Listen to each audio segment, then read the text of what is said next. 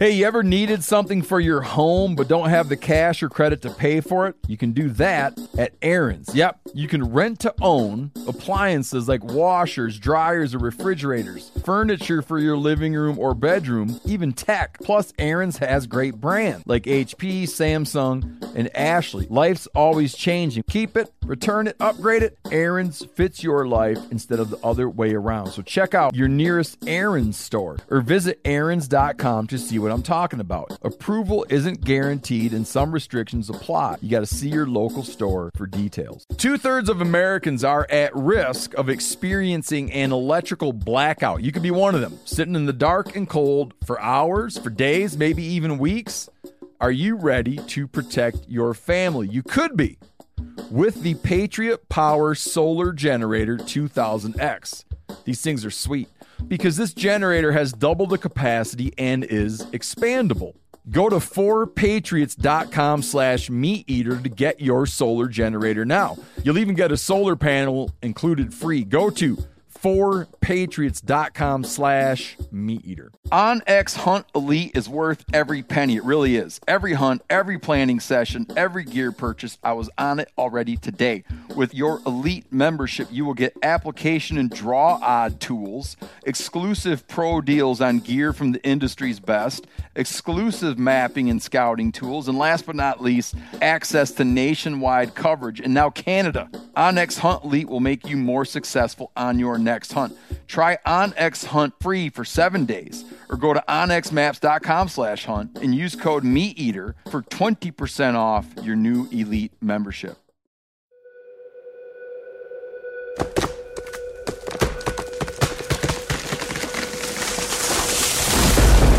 This is the Meat Eater podcast coming at you shirtless, severely bug bitten, and in my case, underwearless. We hunt the Meat Eater podcast.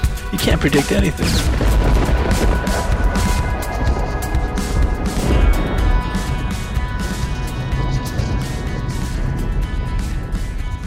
We're looking out the window right now, and there's a green heron fishing. And when we just looked at that a second ago, and I wanted to mention it, we used to. My old man had a um, you know, like the drum inside of a washing machine, like in the old, like the the old days, they just had like these big steel perforated drums inside a top loading washing machine. We used one of those for a live well off of some industrial size washing machine, right? Because it's already perforated. So you just set it out in the lake, throw some rocks in there, some bricks in there, and then you could put all your bluegills and perch in there, right? And wait till you had enough where it warranted cleaning them. So we just go down and catch a few and throw them in there. And then when you had this whole thing full, we'd go down and scale them and flay them. But there was this heron that lived on our lake or spent a lot of time hunting our lake. And he would never get in his head that they were that they were captive. So he would land way the hell down the beach and stalk this thing.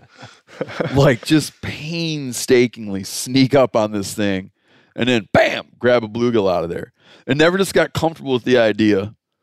He was like a dude that hunts high fence, right? Where they still go through all the like, they get like their camo on, you know, and they, you know, they, they go through all the rigmarole.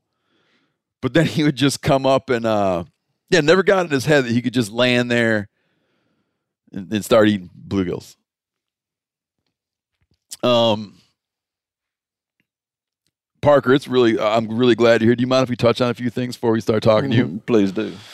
Okay. Uh, another point to raise, Janis. You know how you think that you know how you think that it's stupid that I think that there is confusion around what constitutes a half or whole breast.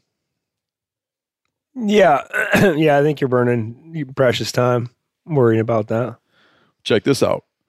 A guy wrote in, he was at the grocery store this weekend, and there was a woman fixing to buy chicken breasts, which were on sale. And she was having a disagreement with the meat purveyor about are you talking about a whole breast or half a breast? He says that at one point in time she even groped on her body what she thought amounted to a breast. And in the end, Hold on. So she was right, and the butcher was saying, no, that's not a whole breast. no, that's she's a like, half well, what do you mean? I gather that she felt it meant that she should get two or whatever, but that she registered confusion. Mhm. Point being, this is not just a thing that comes down to turkey hunters. Parker, you know what I'm talking about? I know what you're talking about. What do you think about that? I think a whole breast is two halves. So if I say I'm going to smoke up a turkey breast, what do you think I'm smoking? I think you're smoking. I think you're smoking a half, but I think it's slang. I think it's slang for. Uh, uh, if I say I'm, I'm getting a turkey breast, that means half. But if you're I think- smoking a turkey breast, that means whole. Man, I don't. No, he's still saying half. But what he's saying is it's slang. So, but you're saying on a bird. If you were like, I shot him in the breast, you'd be talking about his The- whole both. chest. Correct. A guy wrote in and said this doesn't even need to be a problem if we would adopt um, things from the poultry industry where they call them lobes. Mm. He says you don't talk about it; you talk about lobes, and then all confusion falls away. I don't know if that word's that appetizing though. Smoking up a lobe. I would think it was like he was smoking a joint. It was some slang term Yeah. for a type of joint. If some guy says, "Yeah, I'm smoking up a big old lobe this weekend," I'm like, "Oh, really?" Uh, moving on. Just clearing up a couple uh, housekeeping issues here. Uh, we just did a podcast about all the the nine million acres of landlocked land in the West, and the guy wrote in. He says, "I'm not like taking this as a slam on the East because you weren't talking about the East." But he says he spent some time on onX. He lives in North Carolina because he knows about a lot of landlocked land around his house in North Carolina. So he spent some time on onX, and within a 20 minute drive of his home in North Carolina, there are 847 acres of landlocked land around him. One chunk, he says, kind of because it's river accessible, but there's no boat launch anywhere. There's no public boat launch anywhere near there. So it would be hours on the water. Ooh, sounds like a really good I know that sounds like a freaking honey hole, man. he doesn't give any details about where it is. A lot of national forests, but there's landlocked land within the national forest. So he said this is a problem that plagues us as well out here. And I believe that they said that they're going to be working on more states. The, those 13 Western states is just where they decided to start. Yeah, I think they should. Um, another question. Podcast episode 134. Steve mentioned their bush pilot was dismayed at something they wanted to bring back to town. And I was supposed to talk about it later, but never did. What the pilot was dismayed about is that so we had a generator to charge camera batteries, and it was insult. The, the idea was insulting to him that you would move gas back to town. Like I think a lot of his career has been spent getting gas out to people in weird places who need gas. And he was insulted by the idea that one would bring a two gallon can of gas back to town, where, as he explained to us, there are gas stations all over the place. and wanted us to go find, at least go find a quad runner and pour that gas into it. He also had the personality that like that's hi- that was his shtick was to be just dismayed at everything. He was that wasn't the only thing that got got his feathers ruffled up. He we also were packing out trash, and he gave us a hard time about that. Didn't like the trash. He especially didn't like that we had camera equipment. No one likes that. No one likes Pelican cases. No person in aviation likes a Pelican case. So upon seeing the Pelican cases and asking what's in there and hearing that it was camera equipment, Except for our buddy John Varco, he didn't give a shit. no, but that, that dude's cool. He's next level. that dude's cool. He's a pro. This guy, upon learning what was in our Pelican cases, says, fuck. uh, one last thing. This is something that's been brewing for a long time. I think people are going to need to start paying a little bit of attention, attention to it. There's two. There's two last things, but this is one of them. In this is going to have like this could have major ramifications. It's just something that people need to watch it's going to go to the Supreme Court. Lord knows we've been hearing a lot about the Supreme Court lately um, meaning who's who is going to perhaps be sitting on it in the near future. But this has something to do with this. There- There's a thing that that's going to that's probably get probably going to be heard in the Supreme Court soon. That'll have a big major ramifications for big game. It's called the Herrera case.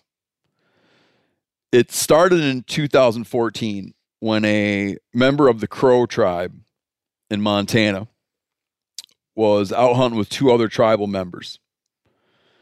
And they went onto national forest land off of the Crow Reservation out of season with no licenses.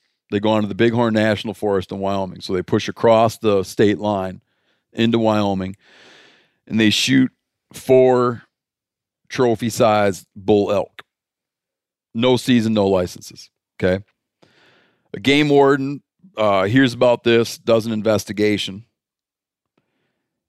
and comes to issue citations to the tribal members. Two of the guys pled to their crime and presumably paid, their fine or whatever happened to them.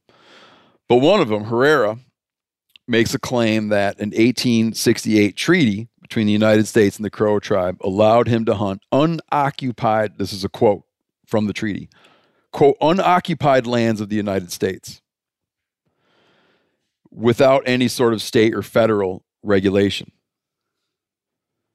So he's convicted and his appeals with the Wyoming state court system is denied, but they keep pushing it and they and they push it up to have it heard by the Supreme Court because this is something that's been waiting to be finally settled for a long time. Some people think it is settled. They think that Bureau of Land Management land, National Forest land is in fact not unclaimed. It's claimed. Or you know, un- it's not unoccupied or it's not open and unclaimed, but it's occupied and claimed. And so if it's heard by the Supreme Court, um it might change our definition of this stuff. And if Wyoming loses the case, so it's like Herrera v. Wyoming. If Wyoming loses this case, Wyoming and 10 other states, as well as the federal government, will lose the ability to enforce hunting and fishing laws on any tribal members pursuing wildlife off reservation. Because there are a handful of treaties that use similar language. You could theoretically depending on how this goes, you could tribal members could theoretically hunt within Yellowstone National Park. So a lot of state uh, state game managers are watching this very carefully and trying to understand like what the implications of this could be. Ridge, you cool? I'm cool, man. I did have a thought about Breasts, lobes. No the the tribal thing. Okay, I'm not a subject matter expert, but lay it on me. It's more like a like a racism sort of issue because I remember in Michigan Go on. there was always like uh growing up the um tribe in like Manistee, I think it's the Ottawa. But they could fish salmon out of season. I remember like a bunch of dudes growing up that we fished with were always like, "Goddamn Indians can fish" and blah blah blah. Oh yeah, I remember hearing that because because tribal members in the Soo can snag. Yeah. And then it, it led to like it, they didn't just focus on that. They then like expanded and then just like became racist against Native Americans. Yeah. So like I think I I hearing that stuff, I'm always just like thinking about like where that'll go socially. Like where more than- management ends and racism begins. Yeah, because I think I mean you got to you do have to think about the animals if that's the the main issue, but then like you know the random person who's like, oh goddamn India now gets to come in and shoot this elk out of season or whatever. It's like then then it becomes less about like the issue and more about something that isn't really related Yeah. but kind of related. I understand what you're saying. You know? And even in um like I look at that, so I look at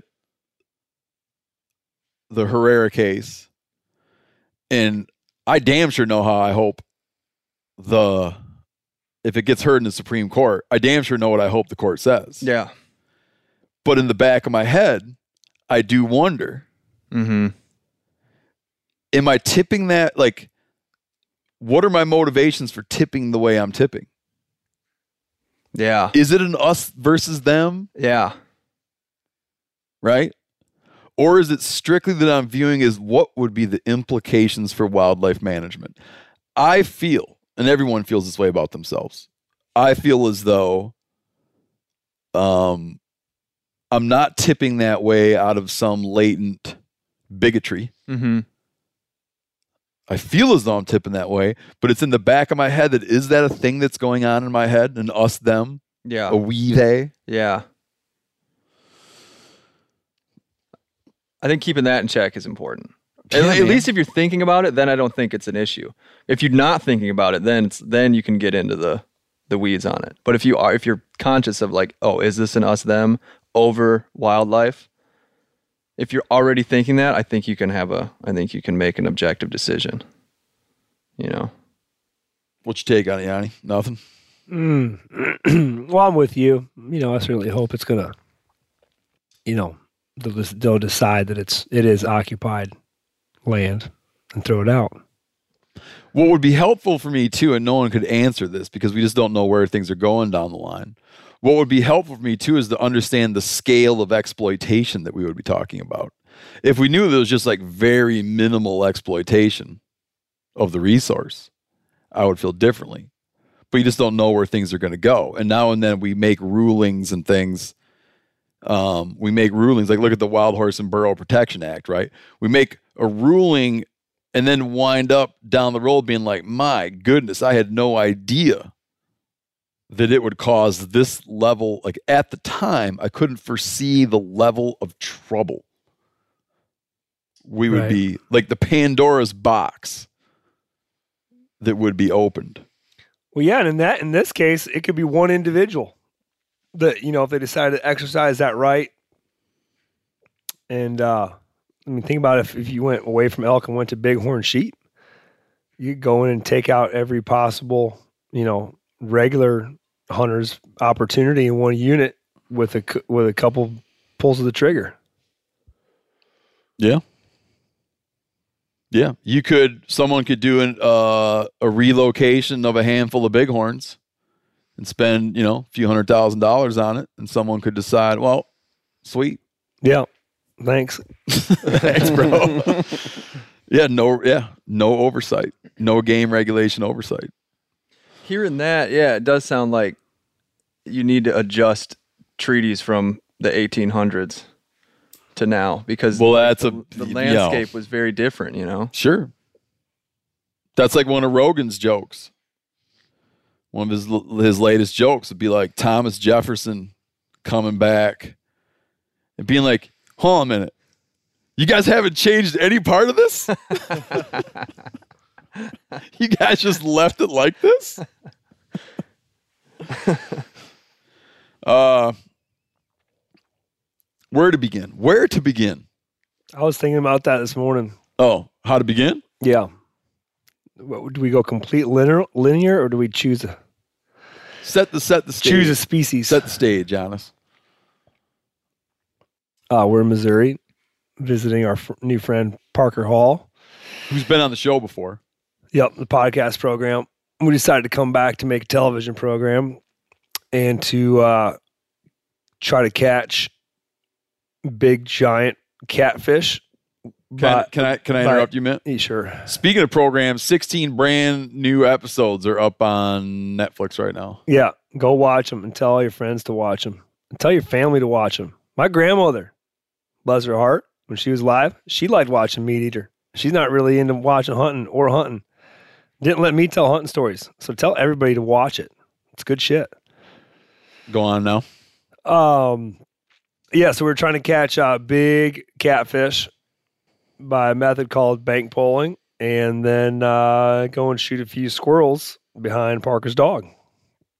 That's those, correct. Those are our like main activities while we're here. And uh, yeah, I was just having a hard time deciding whether we wa- I wanted to talk squirrels first or catfish first. Let's set the table like this. I got a good way to set the table. Parker, explain why. Explain why it's good right now to go for flatheads and shitty right now to go for squirrels. Well, in short order, uh, winter's coming to Missouri, although it doesn't seem like it this week. No, No. chiggers are out. chiggers are out. it's 90 degrees. But this time of year, those flatheads, uh, I think, really put on the feed sack, getting ready for that slow time where they're inactive. They're laying on the bottom and they're just trying to wait for spring to get through get through winter. So they really get active this time of year, and it's it makes for good fishing, good bank poling. The reason it's bad for squirrel hunting uh, with a dog, uh, it, it's good squirrel hunting without a dog right now. You think uh, like good? yeah, this is the time. This is the mast is out. The squirrels are in the trees, cutting nuts and and getting ready. Same thing. Winter's coming. You know, the real active. A lot of white oak acorn. So this is the time you could slip around. And we talked about it before. You know, slipping through the trees and, and seeing them and listening, and hearing them, and you can you can kill them. With the dog, it's bad for that same reason. With the dog, the squirrel has to come down out of the tree, get on the ground, mess around. The dog uses its nose to chase the squirrel back up a tree. The squirrel then hides and you find it. Well, with leaves all over the canopy, so dense and thick, it's almost impossible to find the squirrels. Almost. Um, during the winter months, January, February, there's no leaves. The squirrels are much easier to find and much more um, able to be harvested. Yeah, and then it's bad for creeping through the woods. It can almost get real bad for creeping through the woods Almost impossible. because they just they're it's so paranoid. They're so paranoid because they're so exposed. I think to to avian predators when there's no leaves, that they're just paranoid. Yeah, they you can, almost they can see you coming from a mile away. Yeah. The the the forest floor this time of year is year old leaves that have been rained on and decayed, and just inherently it's quieter. Uh, when uh, this fall, when all the leaves come down, they're new, brittle. Man, it's crunch, crunch, crunch. They can hear you, see from great distance. Yeah, that's a good point, man. I mean, I've known that, but never thought about it. Yeah. You're right. Right now, it's the quiet, like this time before the leaves start to fall, is the quietest the woods will get because the leaves are the most decayed. Right. Makes for good slipping.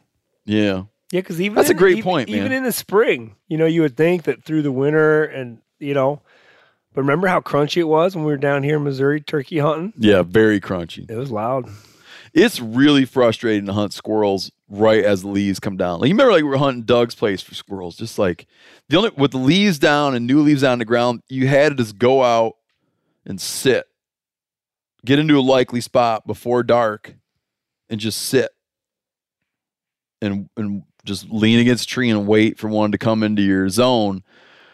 But then when you blouch, it's like, you know, everybody knows then and it just starts over. It's like really hard to have a great day. We used to hunt them around Christmas time and man, it was tough hunting. If you got a squirrel, you'd be doing good around that time of year. And you've done it before. This time of year, particularly when they're cutting hickories, you can shoot several out of one tree. Shoot them with a 22 or whatever, and the others don't even hardly check up eating. Just uh, shoot another one. You know, sometimes you can kill three or four out of one tree. Not like that in the winter. No. Um, what next, Janis? Have you thought about how you want to dig in? Let's talk flatheads. Linear. That's how I vote.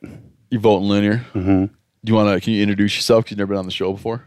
Michael Lindemuth, cameraman, first time on the show. First time filming the show. And you're taking a cameraman's uh, a show business sensibility to this discussion. You want linear. Yeah. Okay. That would mean that we start out with a really, I don't want to call it a bad, but a disappointing squirrel hunt. Absolutely. And that's going to open up one of the big questions I have is what in the hell happened between that morning and last night? Is there like an explanation?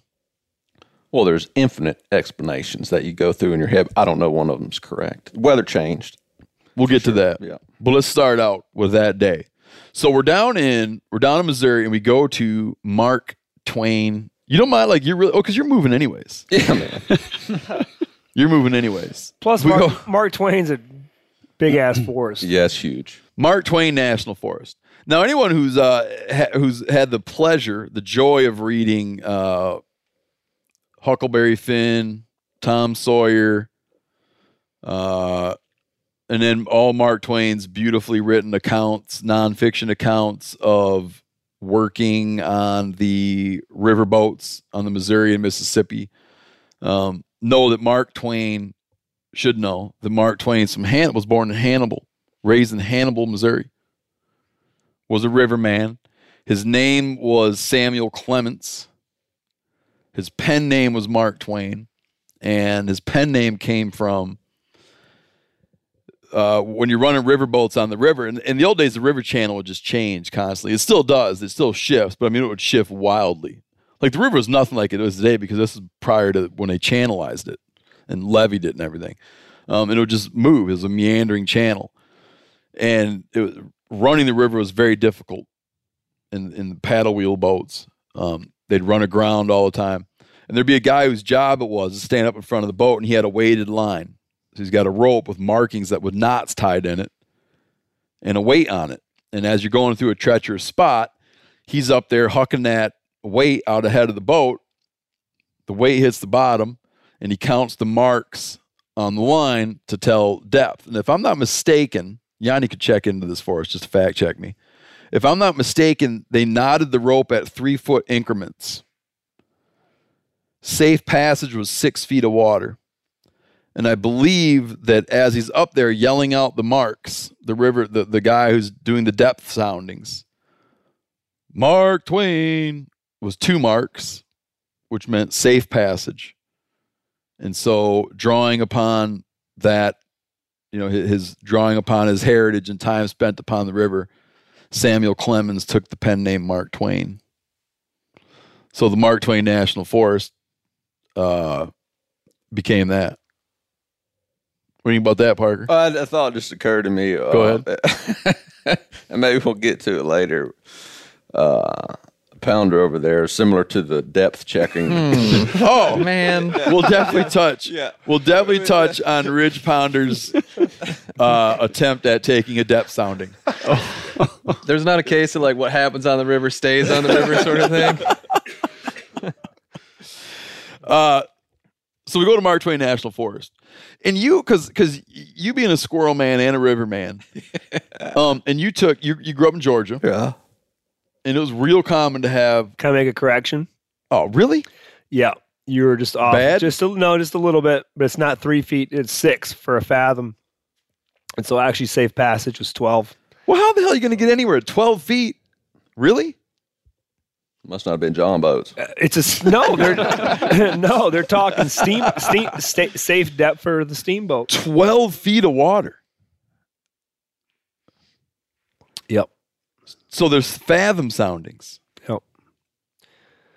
And the second mark is mark number two, Mark Twain. Sing sing it out, Mark Twain.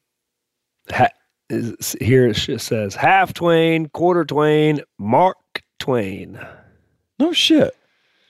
Fathom soundings. I had no idea those boats drew that much water. Huh. Now you know. Do me another favor, man. I'm gonna keep talking to Parker about being from Georgia and everybody has squirrel hounds and whatnot.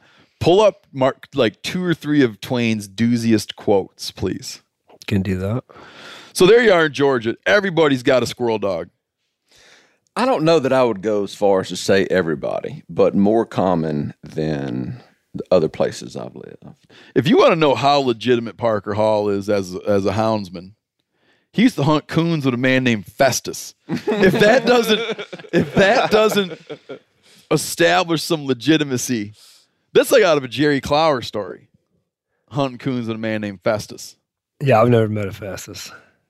I've never heard of a Festus. Shirtless with overalls. Yeah, and he wore and yeah, also out of Jerry Clower is Festus wore overalls with no shirt beneath it. and you know, what? you said another thing. Didn't you tell me that? Yeah. And another thing you told me that r- r- was funny because we're about the same age. Yeah.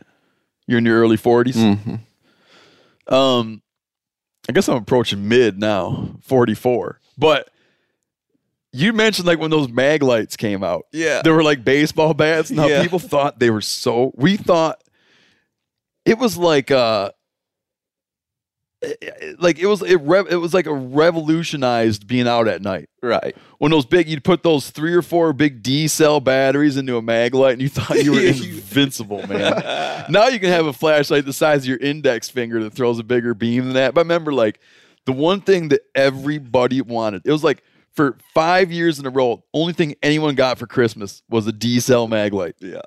and they the just got light. longer and longer, man. You'd install the little holster in your car. Yep. Oh, I had that holster. Yeah. yeah, you could screw it into your dashboard truck, a thing that held your light there. And they had that rubber ring that you could put on your waist belt. Oh, yeah. And they got longer to the point where they were like baseball bats and policemen carried them around. Maglite was tearing it up. And then they got like something happened to them. I don't know, man. They weighed like 16 pounds. And you Yeah. yeah. load everything up and hey, you got the mag. Oh yeah. Oh, Got the mag. Let's like go. running traps at night. Like everything was different when Maglite came on the scene. Yeah, big, and you'd get in your stocking. Like you'd get that light in your stocking and just be full of D cell batteries. That's like a whole era, man. God, people got excited about those. So, um, yeah, and, and tell the kind of dog you got. A little bit about the dog's lineage. Not that particular dog's lineage, but the breed, you know, and what a cur and a feist and all that is. So there's two main. I mean, uh, there's a lot of different dogs that are tree squirrels. I mean, I've seen black labs tree squirrels, but Reliably? no, not reliably. You know, they're not bred to do that. But you get one every once in a while that'll that'll tree a squirrel. But mostly the the tree dogs are the you know a, a blue any of the in any of the coon hounds will tree squirrels, and some guys So Walker, those, blue tick, red bone. yeah, they'll all tree squirrels. Why don't squirrel men use them? because they're a lot rangier and- and they want to run and, and trail on the ground and put something up a tree. Now, a lot of squirrel men do use um, some of those hounds, some of those bigger hounds. It just depends on what. Um, When you say what- ranger, you mean they're running out too far? yeah, they run want to run far. You know, the squirrel dogs generally stay a little closer, check back in with you. You know, those the curs and the feists will go out, run a little circle. Um, they use their eyes uh, as well as their nose a little bit more than a hound will. A hound is just nose to the ground kind of trail up a tree, bark tree. So there's these these dogs are um, uh, bred for small game hunting and chase, and uh, the one I have is is a cur called a treeing cur, um, and it's because of the size. Um, this particular this particular dog. Um, the feist dogs are a little bit smaller. Like um, you hear a lot uh, people like Jack Russell's treeing squirrels. I think people have tried those. That's that's kind of like a feist size. These curs can get get pretty pretty big. You know, And it's a sh- it's a measurement at the shoulder measurement at the shoulder. To distinguish a feist from a cur. Right. Feist being smallest and yours is like one size up from a Right. feist. Right. So mine would be a, a small cur. And when, if someone goes to get one of these, how do you go about getting one and how much does it cost to get one? The gentleman that I got my squirrel dog from charges two hundred dollars, and he always has, and I think he probably always will, just because it's Squirrel Man Honor Code. He's not in it to make money. He's in it to produce high quality squirrel dogs and give them to squirrel hunters. And uh, you know, This is life's passion. That's his that's what he does. He His likes calling, and you were you were actually mentioning to me that you heard of somebody selling a squirrel dog for like twenty grand or something. I heard that a squirrel dog has fetched 20 grand. Man, I would like to. But I meet- think but this is this is a competition squirrel dog. Ah, And I didn't verify this, but I heard it from a from a very reliable source that there has been a case of a single squirrel dog selling for that. But I think it's an anomaly, right? it would have to be. It'd be like saying, "Hey, how much does a car cost?" And then you talk about how much a car costs. You're like, "Oh, you can get you know most sedans or this." And then some guys like, "Oh, one time a car sold for right." Yeah, That isn't like it's not really relevant. I kind of want to meet the man who paid twenty thousand dollars for a squirrel dog because that must be a heck of a good squirrel man. Like I got a feeling he's doing something besides squirrel hunting. Yeah, I agree. I think he came into some came into some money somewhere along the way. So 200 bucks. And this dude doesn't want, you're saying too that this guy, he won't, s- like if you said, I just like the looks of that dog, I just want it for a house dog, he's not interested. He's not really interested in that. No, I- He wants them in the hands of squirrel hunters. absolutely. He produces high quality squirrel dogs. Not saying I have a great dog, but he he's had some good dogs with great lineage, and he's known in, in that part of the country for having really good squirrel dogs. And his breed comes out of, you were saying kind of comes out of Alabama or his type of dog? Yeah, Alabama, right? hmm That's where he is, and and you know, I, I don't I don't want to speak to the man's lineage of where he got all of his dogs, but I know some of it's out of that you know East Tennessee, Western North Carolina, Smoky Mountain area, um, uh, and he has his own own line of squirrel dogs that he's worked hard to to develop. What, uh, growing up, how old were you when you got your first squirrel dog? Um, I was I wasn't too young. I was maybe in high school, ninth, tenth grade, ninth grade, maybe To get tenth grade, maybe. Did yeah, and it was one? kind. no, it was kind of a um, it was. You know, we knew guys that that had squirrel dogs. We'd been hunting with them before, but we had a uh, somebody gave us a dog that was half cur, half feist, and we didn't do anything. We actually had him to as a hog dog What's that mean? to Oh, chase running- hogs. running yeah, hogs. Right. It was kind of just a, a mixed up old, nasty looking dog, and we'd take him hog hunting and turn him loose, and he'd run off and tree squirrels. And all the other dogs, he's like, he wasn't interested in hogs. He wanted to tree squirrels. He's a squirrel and, man. and my brother and I were like, hey, man, we're, we're into something. Um, you know, we'd always squirrel hunted. You know, from the time we were little bitty kids, uh, we'd always squirrel hunted hard. But it was early season hickories and slipping around this time of year, you know. But we got into the squirrel dog, and then, man, we it, it took off. We've had one ever since.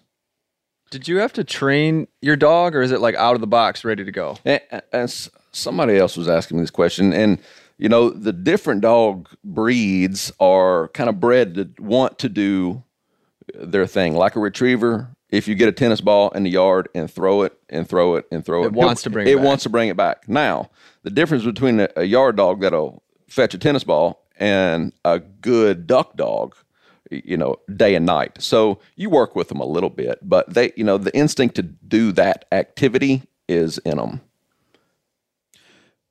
when you, when he's tree when, when a squirrel dog goes out and trees a squirrel, you think that he normally needs to that that squirrel has come down and hit the ground, Right. unless he just catches a glimpse of it or hears it or whatever. But typically, he's nose of the ground and he finds where a squirrel has hit the ground. Is he like a rabbit beagle, where he can run that trail back and forth and tell which direction the squirrel went? Yes. And you can see when uh, the dog's working. Sometimes it'll go up a tree, look up it, maybe stay, maybe go off and check all the trees around and then come back and tree on that tree. Um, and then identify that, that that the squirrel's in there. Now we had several run, and you could tell. Um, I was telling Janis, I said the squirrel's on the ground, and the dog. You could see that that high yipping, yip yip yip yip yip yip yip yip, kind of like a beagle. And then up the tree, the squirrel goes, and then you hear that tree bark, that repetitive, "Arr, arr, arr, arr, arr, arr, arr," and then you know it's in the tree. And then there's a sound he makes when you know that he's seen the squirrel. Yeah, that's the yeah, that's the squeal. You know, just the I, the I cannot contain myself noise, and it's different every time. You know, and you say, uh, and I can tell that the dog has seen the squirrel. It's it's the squeal bark. Oh my God, I can't take it noise. Yeah, it's funny because all the noises he makes, you know the noise that he makes for he he doesn't know what's going on. Right. It's she, Ruby. Yep. Man, since hunting with that dog, I've got that song stuck in my head, that old Kenny Rogers song. Ruby. Don't oh, take your love to town. Yep. Where it's a guy that uh went off and got sent off to Vietnam and got paralyzed Right. and came home and can't satisfy all of his woman's needs. And he understands the wants and needs of a woman her age. But she goes into town at night and he's imploring her to not take her love into town. I remember.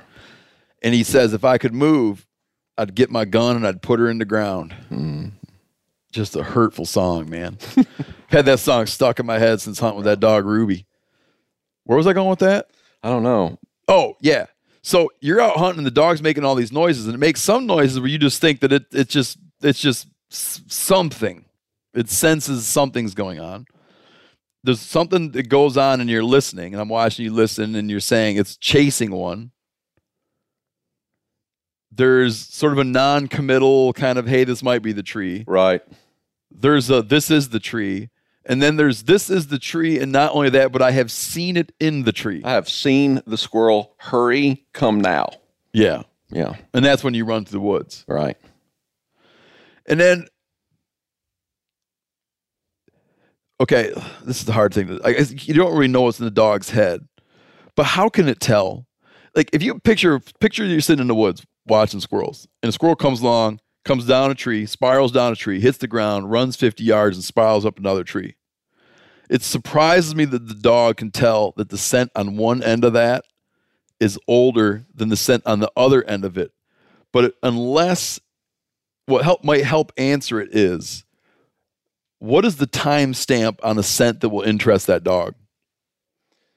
In the evening, is it running a morning scent? No. So it's deal it deals in fresh. It deals in fresh. Fresher than like a hound would. A hound, some of those hounds can get take very old tracks. The the squirrel dogs work on fresher. yeah. Yeah. Within, you know, I think within minutes. I got you. Right. Because a lion hound, he'll go out and work an eight hour old track, but a lion hound can't tell you what way the lion went. Yeah. Is dealing in just faint residual odor and can't make a and can't say like relative to 50 yards over there, this scent is newer here. And so when a lion hound's running a line, he might be running the wrong direction. You got to find a track to verify the line of travel. Well, it makes sense because you know a squirrel's home range is. I don't know the actual answer to that, but I'm going to guess. You know, a couple hundred square yards, right? And a lion's going, you know, ten miles. Oh yeah, I bet you in its day in day out activities, a squirrel uses an acre ground. Uh, What would you think? Yeah, I think so. That's fair. Probably moves couple- according to see like seasonal movements. Of but, course. Yeah.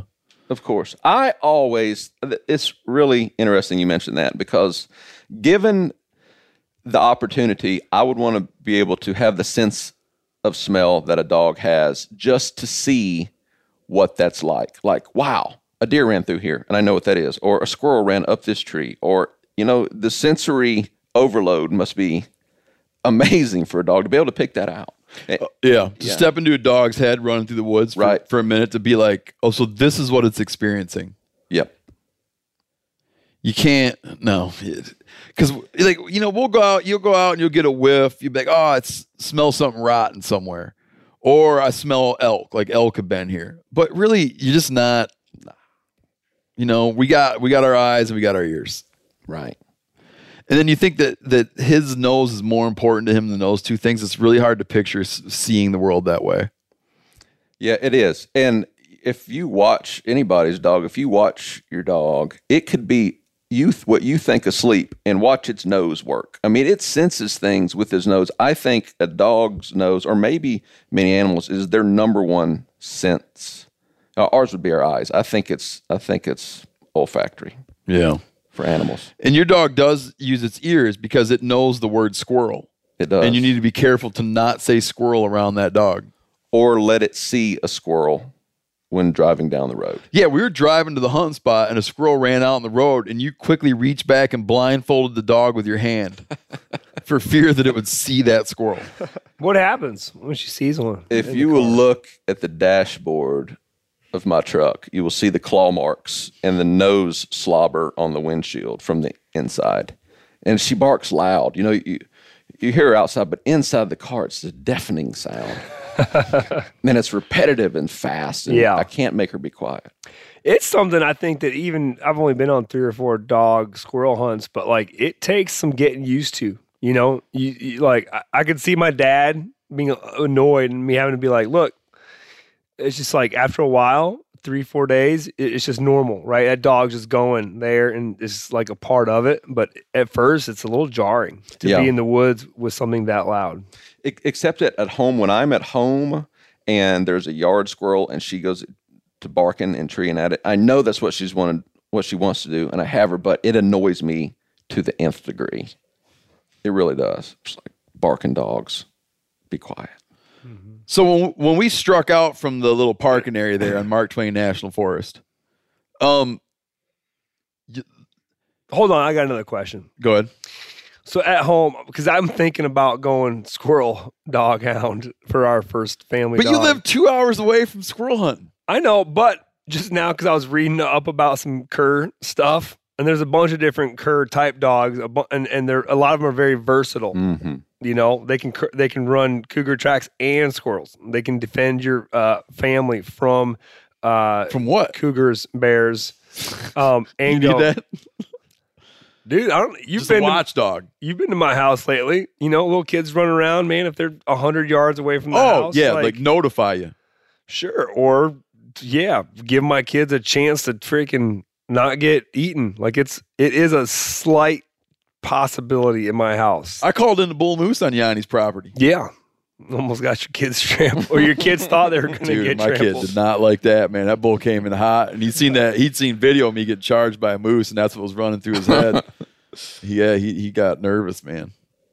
All right, so but so here's my deal. Yeah, I'm two hours away from good squirrel hunting, but I've got a pile of pine squirrels hmm. at right like thirty yards from my house. Right. Have you ever tried Have- that? Yeah. am I going to be able to train my dog to say, "Don't worry about those squirrels. We want Gray fox squirrel. squirrels or gray squirrels." It, it's a delicate balance. When the dog first starts treeing, you- you're gonna ha- you're gonna have to shoot those things down. You can't tell it not to do that. And you can eat them; they're not bad. Yeah, so they're edible. You're gonna they're not, have They're to, not great like a gray squirrel or fox squirrel. You're saying they're super small. it's just small. It's like they're, they're you know Yeah. bigger than a chipmunk, smaller. They're, they sit right between a chipmunk and a gray squirrel. Hmm. And people say they taste like turpentine or piney. It's just a squirrel meat. So it's I'm going to put a couple into the crock pot in the next week or two. And I'm going to bring back some. Um, I'll give you some notes, dude, you some braise them down. notes. Like what I've done with those things, is I've just put them in a crock pot, braise them down, pick the meat, season the meat, put it on a taco, put it on a tortilla. Delicious. It's just as meat. Yeah. Right? Could be people, cat, could be anything in there when you do it like that. It just tastes like Meat. Yeah, it's just a taco. Yeah. No one in the world would come over. You serve that to them, they're gonna be like, "Hmm, pine squirrel." It just isn't. You know. You could just take up pine squirrel hunting. Yeah, why not? That's you would be the first guy I think to be like a tree pine squirrel. But here's the thing, though. Here's the problem with that: is it's not that helpful in pine where pine squirrels live and the kind of trees they live in. Knowing what tree he in is in isn't very helpful. Oh. Unless the dog could pressure him into a tree that he didn't want to be in. Because if he goes to his preferred tree, the density of these trees, Mm. He goes up some big mature fir or whatever. Evergreens. The density, the the, the the the the home trees are so big and so dense, and they go so high. That's like, it's not that helpful yeah, that's a good point. to know where he is up there. You'd need binoculars. Yeah, you need a chainsaw. or like Jerry Clower, one of Jerry Clower's stories, the guy that has the rack, the monkey that he hunts with. And he sends the monkey up in trees with a flashlight and a pistol. Maglite. If you had if you had a monkey like that, you'd be in business. Being prepared is all about having the right tools. The onX off-road map and navigational app is the best to find off-road trails and off-grid camping and to use a fully functional GPS when you're out of service. We all know that's usually where the best part starts. It's intuitive to use and lets you find open trails anywhere you want to explore with just a tap on the map. Access detailed trail information like difficulty rating, duration, clearance level, open and close date, trail photos, and more. Plus, there's color coded public and private land boundaries, which are super handy for finding off grid camping. And I said it before, but I want to make sure it sticks. Offline maps. What this means is it allows you to access all interactive land and trail data and custom map markups when you're out of service. You just download it ahead of time. Your phone's internal GPS gives you full navigation capabilities offline, so you'll always know where you are and how to get home safely. Go to onxmaps.com and use code MeatEater to get 20% off your membership today. Hey, here's a simple but very meaningful gift idea for your mom or grandparent who lives across the country. Th- These are great, dude. These are really nice things to give to people. It's a digital picture frame from Aura. It's perfect for sharing pics of all the things they can't be there for, from family vacations to their grandkids' graduation. Let's say your mom comes out. You take a bunch of picture of your mom with your kids or whatever. When she goes home, you can greet her at home with all those pictures you just took on the frame. And you can also keep her up to date by updating the frame from afar. It's all done online. It's a ton of fun. Comes with unlimited storage and simple controls on the frame so you can upload as many photos as you want and mom can pick the perfect one. See why it was named the number one digital frame by Wirecutter, The Strategist, and Wired. Right now, you can save on the perfect gift that keeps on giving by visiting auraframes.com.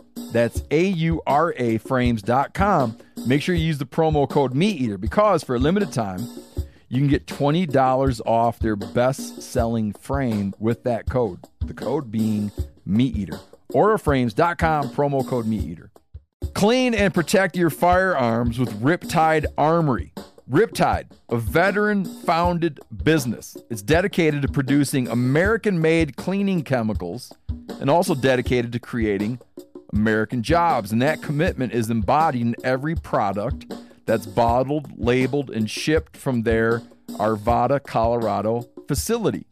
Safe for all firearm types and surfaces. Embrace the power of American ingenuity and protect your firearms with the best. Visit riptidearmory.com.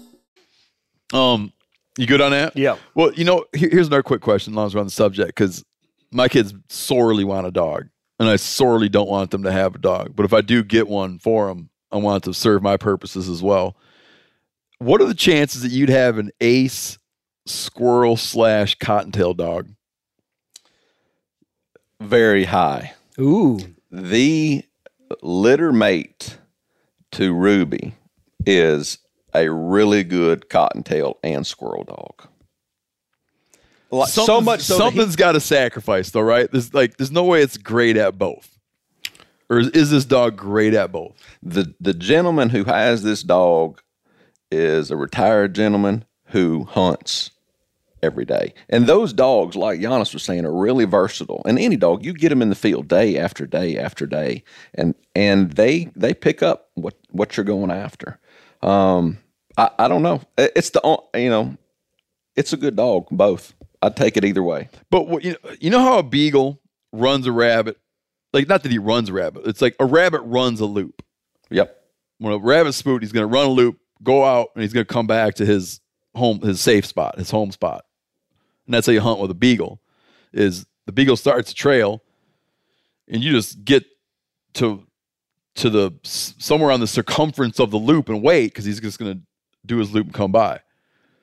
Now, will a will a squirrel dog run that loop with him, or does he just kind of function as a flushing dog? From what I've seen, the squirrel dog is running around, and when it jumps a rabbit, it'll run it. It'll And run the loop. and it runs it a lot faster than a beagle will. And I think it's it may be head up, just getting the getting the scent behind the rabbit. Yeah, they're It's a- slow ass dogs, short legs. Don't Right. do- they don't do anything quick. yeah, with with the with the cur feist dog, it's generally a pretty quick loop. Yeah. You know, we used to have a lab that we, we was our waterfowl duck dog, and it was very good. I mean, this some bitch, this dog would pull ducks out at 18 inches of water all the time, man. It'd pick up the scent on the surface and stick its head down there and find that thing. It'd bring you ducks that other guys killed.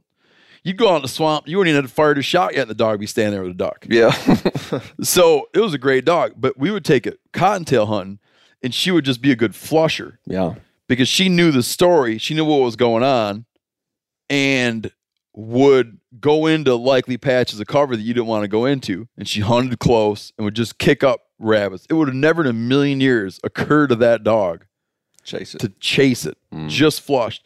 And one time, the one time I think that it saw a rabbit and chased it, my buddy shot the rabbit. And later in the day, I was wondering why my dog was bleeding out of her nose, and I pinched her nose and squirted a shotgun pellet out of her nose, but no one would fess up. Mm.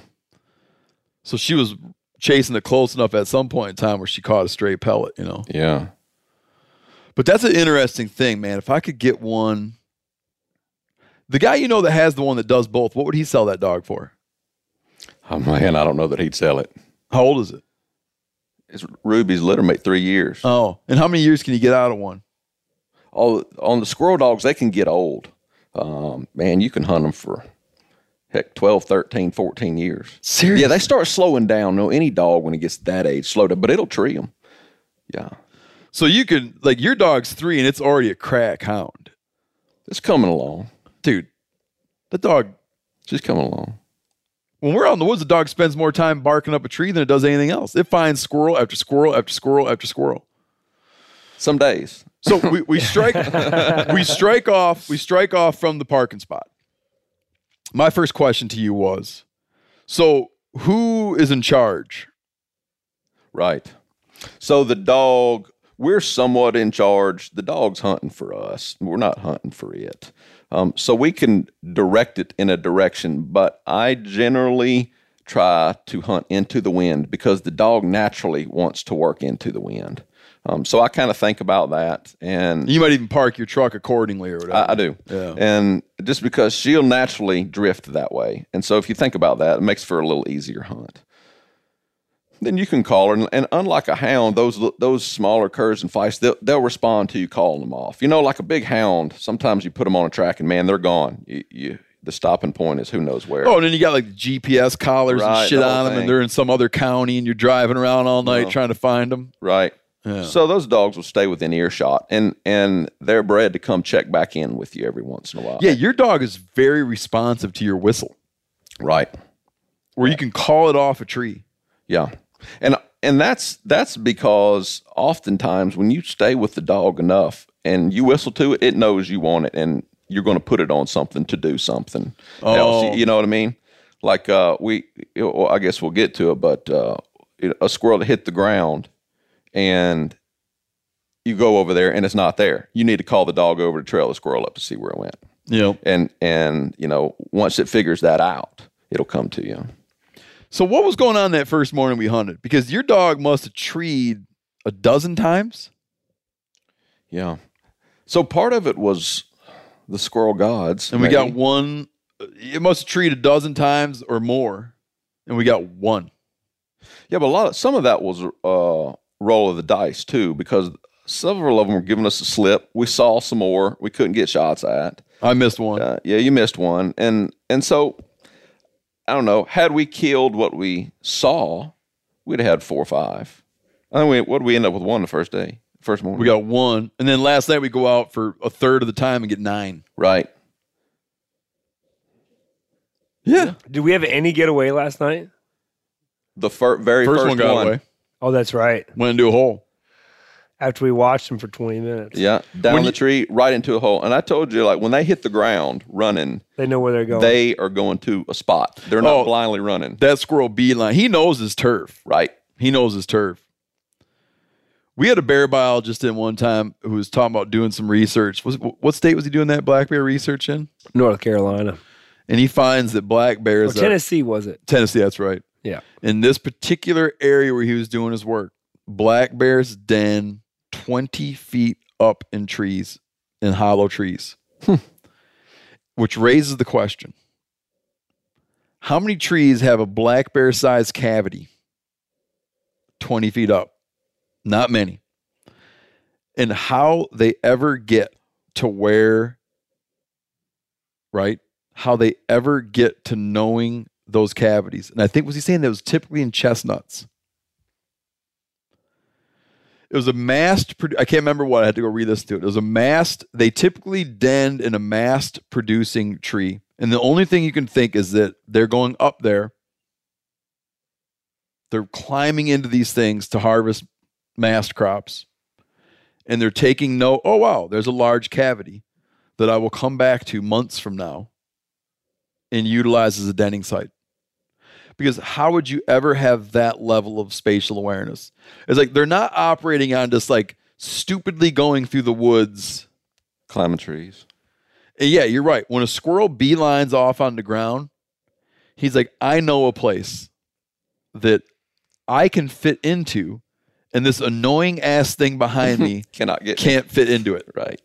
And then he goes into a into a hole with a two and a half inch, four inch diameter orifice. That's not a word you get to use very much in a way like in this kind of conversation. Orifice. No. It's a nice word. Yeah. I haven't used it in days. So he goes into the orifice. Um, a lot of the squirrels we lost on our first day out would be the, the dogs treeing. Do you guys use bade or is that just something more for hounds? We use the word treeing. If it's up a tree, bade would indicate to me on the ground Oh, uh, more so than in a tree. okay. So there he is treed, and you go and right away you look and 15 feet up the tree, whatever, there's just like a squirrel gnawed hole. and then you know where that squirrel went. But you say they sometimes will pass the hole by. Sometimes they will. And it, it- you go, well, let's go. Like, oh, no, there he is, 15 feet above it in a crotch trying to hide. Like he passed it up. He passed it up. But you know what I've seen in the past? Hunting deer. I've seen a squirrel try to go in a hole and then another squirrel come out and kick his ass. Right. Not his hole. Yeah. And I've seen a mink fight a squirrel through the squirrel's hole. Wow. Yep. The mink was trying to go in the hole to raid the young. And the squirrel is at the entrance to the hole fighting so voraciously that the mink is. You ever hear a mink screech? Yeah. The mink is screeching and they're dueling it out at the hole. So it could be that he goes in, gets his ass kicked, and then has to shoot up and be in a less than. Yeah. Optimum position. Yeah. the other squirrel's like, no room at the end, bro. right. I wonder if that's the offspring of the squirrel that's in that hole. Oh, Like that squirrel knows that hole's there, but he's not welcome. not welcome anymore. It'd be like the like you see the your your kid's car coming down the driveway with cops behind him. Right. You just lock the doors. so that happens. And then there's another thing that happens is you guys call it treed out. Jerry Clower calls it tapping the tree. Tapping the tree. But it'd be that the, the squirrel dog is on the ground. And he's like a squirrel crossed through here. He was going this way to this way. And he went up this tree. But the dog, unless he saw it or heard it, he has no way to know what the squirrel did after he went back into his arboreal environment. Exactly. Therein lies the problem. Therein lies a big problem because I noticed. You know how Janis really good at spotting squirrels? Well, let me tell you why. It's, it's not that he's good at it. It's not that he's good at it. Here's what I figured out. Here's what I figured out. In his role as a producer, he know he understands his role as a producer, and he's there observing, hmm. and he's got camera guys doing their job. A squirrel bays up. They're the tree dog trees, squirrel dog trees. Ridge Pounders with his camera with me. Michael's with his camera with you. Not bleeding. Yep, not bleeding because he's not pushing through briars hard. Right. Seth, have you said anything yet, Seth? Uh, chimed yeah, early, real early Yeah. podcast. You did say something earlier? Yeah, a little, little something. About how Idaho's too steep to get built out. Oh, that's right. Yeah. Yeah, your theory about how Idaho's the, the, these hunts. That that's fine, man. You can steer everybody you want to Idaho. I don't care.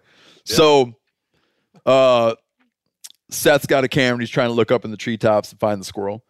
I look at what you're doing, and I watch your line of approach, and I'm trying to do 180 off your line of approach. So if you imagine there's the tree, and then you have a circle around the tree, you want one guy on each side of the tree Right. because if you're both standing on one side of the tree, the squirrel's just going to squirt around and paste his body up against the other side of the tree and hide. And so you got to get one guy on each side to try to make him move.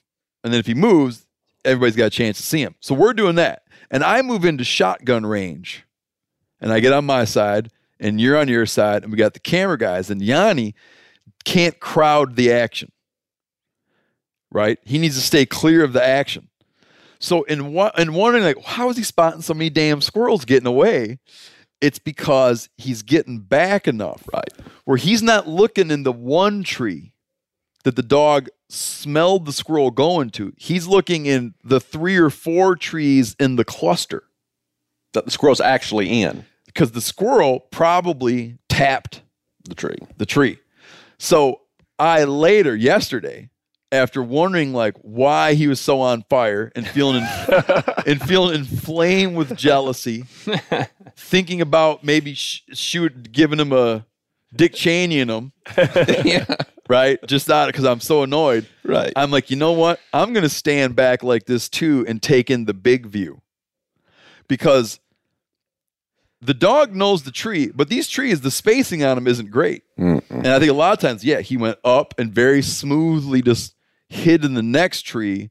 And so you can't just look in his tree. No. It's the grouping of trees. The periphery. Yeah. And that's how you pick off squirrels. Yeah. Don't run into the crop. Don't run into the stump looking up. Right. Stand back and get the view. Right. Because another thing that would happen is, and, and you brought this up, the, the squirrel will eventually get overwhelmed with anxiety. Yeah. Have to move. Like can't take it anymore. It could be six, seven minutes into staring up there. Like you're staring up there and you do not see the squirrel. He's gone. And you're ready to wander off. And all of a sudden Janis is hooting and hollering about there he goes. there goes. he goes. Because the anxiety got to him. And he panicked. Yeah, although I might be observing like more of the periphery, and I might have less blinders on. You're still the eagle. Then no, no, no. Still the I, laughing I eagle. think that you know we killed nine. Be careful not to be fooled by coincidence because remember, there's like more than two sides to a tree. If you two are covering two angles, I'm gonna go to the angle that you guys can't see. And the coincidence was that all of a sudden, you know, he popped up on that side, and you know, I saw him. I don't know, man. You were spotting a lot of damn squirrels, man. If we did, if there was a hundred and I had pulled ninety of them, then I okay, we'd have to, you know, say sure. But I, I don't know. I think it was a market difference. You he spotted spotted a lot of squirrels. Seth spotted some too. And he spotted a lot of squirrels not in the tree we were looking in. right. That I would- learned a real lesson there, man. Mhm. It's different this time of year because you're dealing with the canopy so much. You know, you can scan those that periphery of trees when there's no canopy and the leaves are down. Pretty easy. You know, and you you get to know where they are. And the difference is now there's just because there's leaves, they go to the same spots. I notice. I'm like, what? They, is it different? But no, they go to the same spots in the tree, but you just can't pick them out. Well, no, because they, they they use different trees different ways. A hickory. Seth, explain what they do in a hickory. Because we saw it twice last night They, when we had to find them with binoculars. they were going all the way up to the tops, Tippy, tippy, top. tippy tops. because the leaves are so thick on a hickory. They'd climb that hickory till they're on the final twig and lay up there in the thick, thick leaves. In an oak, it wouldn't work because you'd pick them off. Hmm. Yep. That one that one tree we were about to give up on. Remember I said I think he's in that hickory and then you pulled out your glass and found him. Yep. He Parker, was I'd like all you the way s- in the top. Yeah, I'd like you to speak on that a little bit. Your, your Uh, trans. it is Can you coming. speak about your transformation?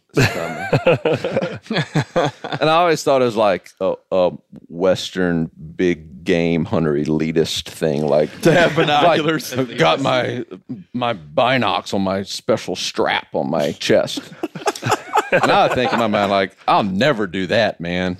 Um, but uh, hunting yesterday, you said "Where- where are binoculars? I'm like, I got binoculars. You even. I, I'll point I out that scoffed. you mocked me for having mine. And you- well, you'll notice that the first day we went out, Seth and I both. Well, you didn't bring them the first day, right? Nope. You were the only one, Nope. Steve, that brought them. And man, like I was like, yeah, there's gonna be too many leaves. Everything we're gonna see is gonna be up close. There's no reason for them. And man, it wasn't two squirrels into it, I was kicking myself. like that was. Oh, I was I was kicking myself at the parking lot. I wanted to wear them, but Parker, the way he was talking, Mocked I was like, bad. yeah, I was like, well, I'm Okay. not, I don't want to, I don't want to disappoint He's this like fella. a playground bully. I Yeah. know. like you get a new coat and the playground bully mocks you so bad you wind up leaving your locker and go out cold yeah. and suffer on the playground. See, for me, this is this is my favorite time to like still hunt squirrels, and you see them go up a tree, and then you got your binoculars. The fun part for me is finding them. I feel. I really feel And like y'all are kicking me when I'm down right now. I'm about to admit. No, 'cause you can't I'm about, I'm about to admit. I'm going to use binoculars. Do you own some? No. Oh, can I send you some? Sure. Are you gonna get the strap? I was running. Man, I don't know about the strap. You got to do the harness, man. You gotta. like the front strap. yeah. Oh Where oh, are you yeah. going to keep them? Your pocket? Man, I don't know. Y'all gonna have to give me like a lesson on what to do. But I will know. You know, we'd come up to a tree and I'm surrounding, looking, looking, don't see it, and I'll, there's an army of dudes with binoculars, and somebody goes, "Got him." I'm going, "What? You got him?" Yeah. And so I was thinking about it last night. We killed nine last night, and I know, I think four of those were found with binoculars. The tail. Like a squirrel doesn't realize he has a tail. Right. They don't do a good job. Concealing. They don't do enough to hide their tail. Or it's just a hard thing to hide. oftentimes I pick out the tail hairs with Yes. the the light That's the thing. behind it. The Just light fluff. coming- the fuzz. It's off. It's off. There's some, yeah, because be. he can paste his body against a thing, and, and and like a gray squirrel, particularly on most tree bark, oak, hickory, whatever. same.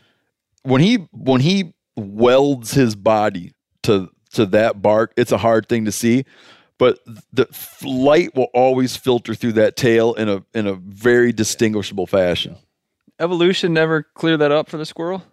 I don't know what you know. They they need it for balance. yeah. Hmm. The tail's really important for balance. I mean, think about how they just run tree to tree, you know, 100 feet up. Jumping. Yeah. And I'd like to talk to a physiologist about what all a squirrel gets out of the tail. And I imagine also there's something going on with um, signaling, perhaps. Have you ever watched a squirrel pissed in a tree Yeah, they move their tail a lot. when they're barking at you? Which heavily hunted squirrels seem to not bark at you. you go out like opening day, squirrels will bark at you in the woods. Later in the year, when all those squirrels are gone, the ones that are alive don't bark. No. But when he's barking, he's doing that. He gets in that position where he's, he's like using his tail as like an alert thing, and I think mm-hmm. he's cluing other squirrels in. I heard a theory about like why does a white-tailed deer flag? Why does he put his flag up when he's running? And we'll never know. These are the kind of questions you like you can't test and know. But but I a person had a theory about it that when a whitetail runs away and he lifts that big brush up, you follow it like it, it's almost like you got it. You know, and so you're like, why would he do that? Because it's so easy to see where it's going. But when he runs and stops and lays it down, the thing that you were paying attention to, like what you eye what you eye adjusted to, all of a sudden vanishes. And it helps the deer, perhaps, Mm. Slip away. Helps the deer switch way. Like you see that thing and then that thing goes away. And you're focused on that and not that. I think what you can wind up saying about it isn't that that's why he does it, but that's definitely a thing that if you pay attention to it and watch it, that's a thing that happens that would be advantageous to the deer. But it could also be that it's that's a, a display for other deer. Other deer see that and they know that there's trouble. There's an there's an altruistic quality to it. I'd buy that. So what else happened between how we went out, treed the same number of squirrels, roughly the same number of squirrels, but got one versus nine? Do they do they is it an evening morning thing? Well, um, I generally like to hunt them in the evening. Um, and I think it helps with scent. I think when that cooler air starts coming down from the from the night, it helps with the with scent a little bit better. The morning, and this is just all squirrel man theory. This does I don't know if this is right or wrong. This is just what I've observed. This time of year, they don't come out of the trees. They don't really need to. They're up there and eating white oaks and whatever mass they can, and so they if they do come down, it's for very short periods of time and then right back up. Um, in the evening, they've had their fill. Then they're going to burying and getting ready for the for the winter time, and they're down on the ground, getting a drink of water, you know, caching nuts, digging, and I think they're on the forest floor a little bit, a little bit more in the afternoon. The morning hunts always seem to be hinky, you know, it's like that's weird, or you got a runner, or we're covering a great distance and we're not putting many many squirrels up. I, it's over time. It's just I'd rather hunt the evening, No matter the time of year. no matter the time of year. Right, no matter the time of year. Now, the first day we went squirrel hunting, it was ninety degrees. Um, the dog's having a hard time. Um, scent probably is not as fresh as when we went yesterday and it was damp. It had rained the night before. There's a lot more humidity in the air. Um, it was in the evening. I think the squirrel, the squirrels were down, and the dog could smell them probably a little bit better. I don't know why they hailed or we found them. Maybe it's because of the binoculars. A lot of knockers, man. Yeah, A lot of knockers. and we did have a, a couple multi uh, squirrel trees, which helps. Yeah, we shot three out of one tree. Right, that helps. That adds no, that that adds numbers. It does help too that like Mike and Chris are they're they're staring through their cameras, you know, really working. But Seth and I uh definitely I mean we doubled up basically eyes. You guys are, you know, each have an extra pair of eyes to find these squirrels. That helps a lot. Yeah, but you were there in the morning. Oh yeah, I'm Oh. just making a general general statement that Yep. uh Okay, one last squirrel question for you. okay. What are your favorite ways to uh, prepare the squirrels you get? You're saying you eat about 200 a year. Your family eats about 200 a year. Yeah. How do you guys like to do them, and how did you like to do them when you were a kid, and has it changed over time? So when I was a kid, it was squirrel and gravy over rice and squirrel and gravy over mashed potatoes or fried squirrel. Very little deviation. Um, f- when I was a kid, we we barbecued some on the grill and those sorts of things. But Can you- can you take us through a brief uh recipe of squirrel gravy, how that's made? my mom made squirrel gravy, and I, I know this is. I'm going to uh, just talk about something else. One time, I remember going deer hunting, um, and my dad got me. I don't know if it was an old timer thing, but my dad would make me get up at like three or four in the morning, sit in the tree for like an hour before it got light. You know, like get in there before the deer. And I, I think it was low deer numbers back then, and they were just starting to come on, and those guys thought you had to be there way before light.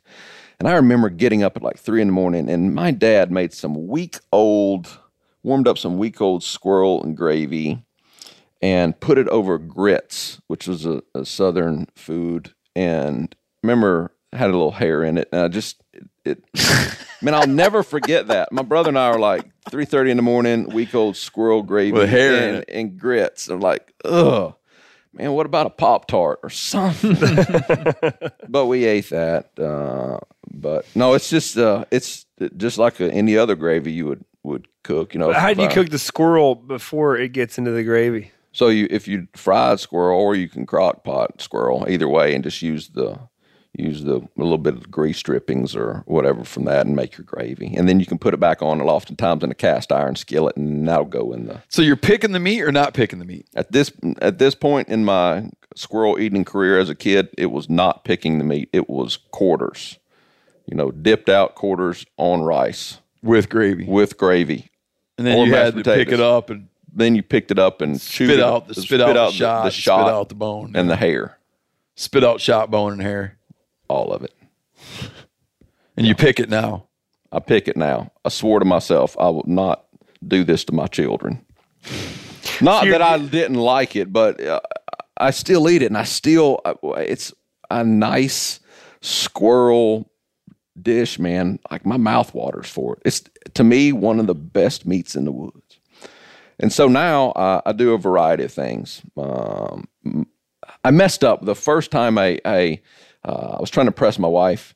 I killed a squirrel and I gutted it and just had it splayed out like uh, it uh, like a squirrel would be on a spit Yeah, like, like the uh, whole like thing. down in Argentina when they mount them on those uh, Exactly. asado- yeah, Yeah, I did that, and I, I crucifixes uh, they mount them on, man. I made that for my wife, and I presented her in very professional fashion, in my opinion, as a squirrel man, a splayed, delectable squirrel. I picked a young one too. I didn't give her a great big old. Is this when you were? Is this when you were courting her? That's when I was courting her.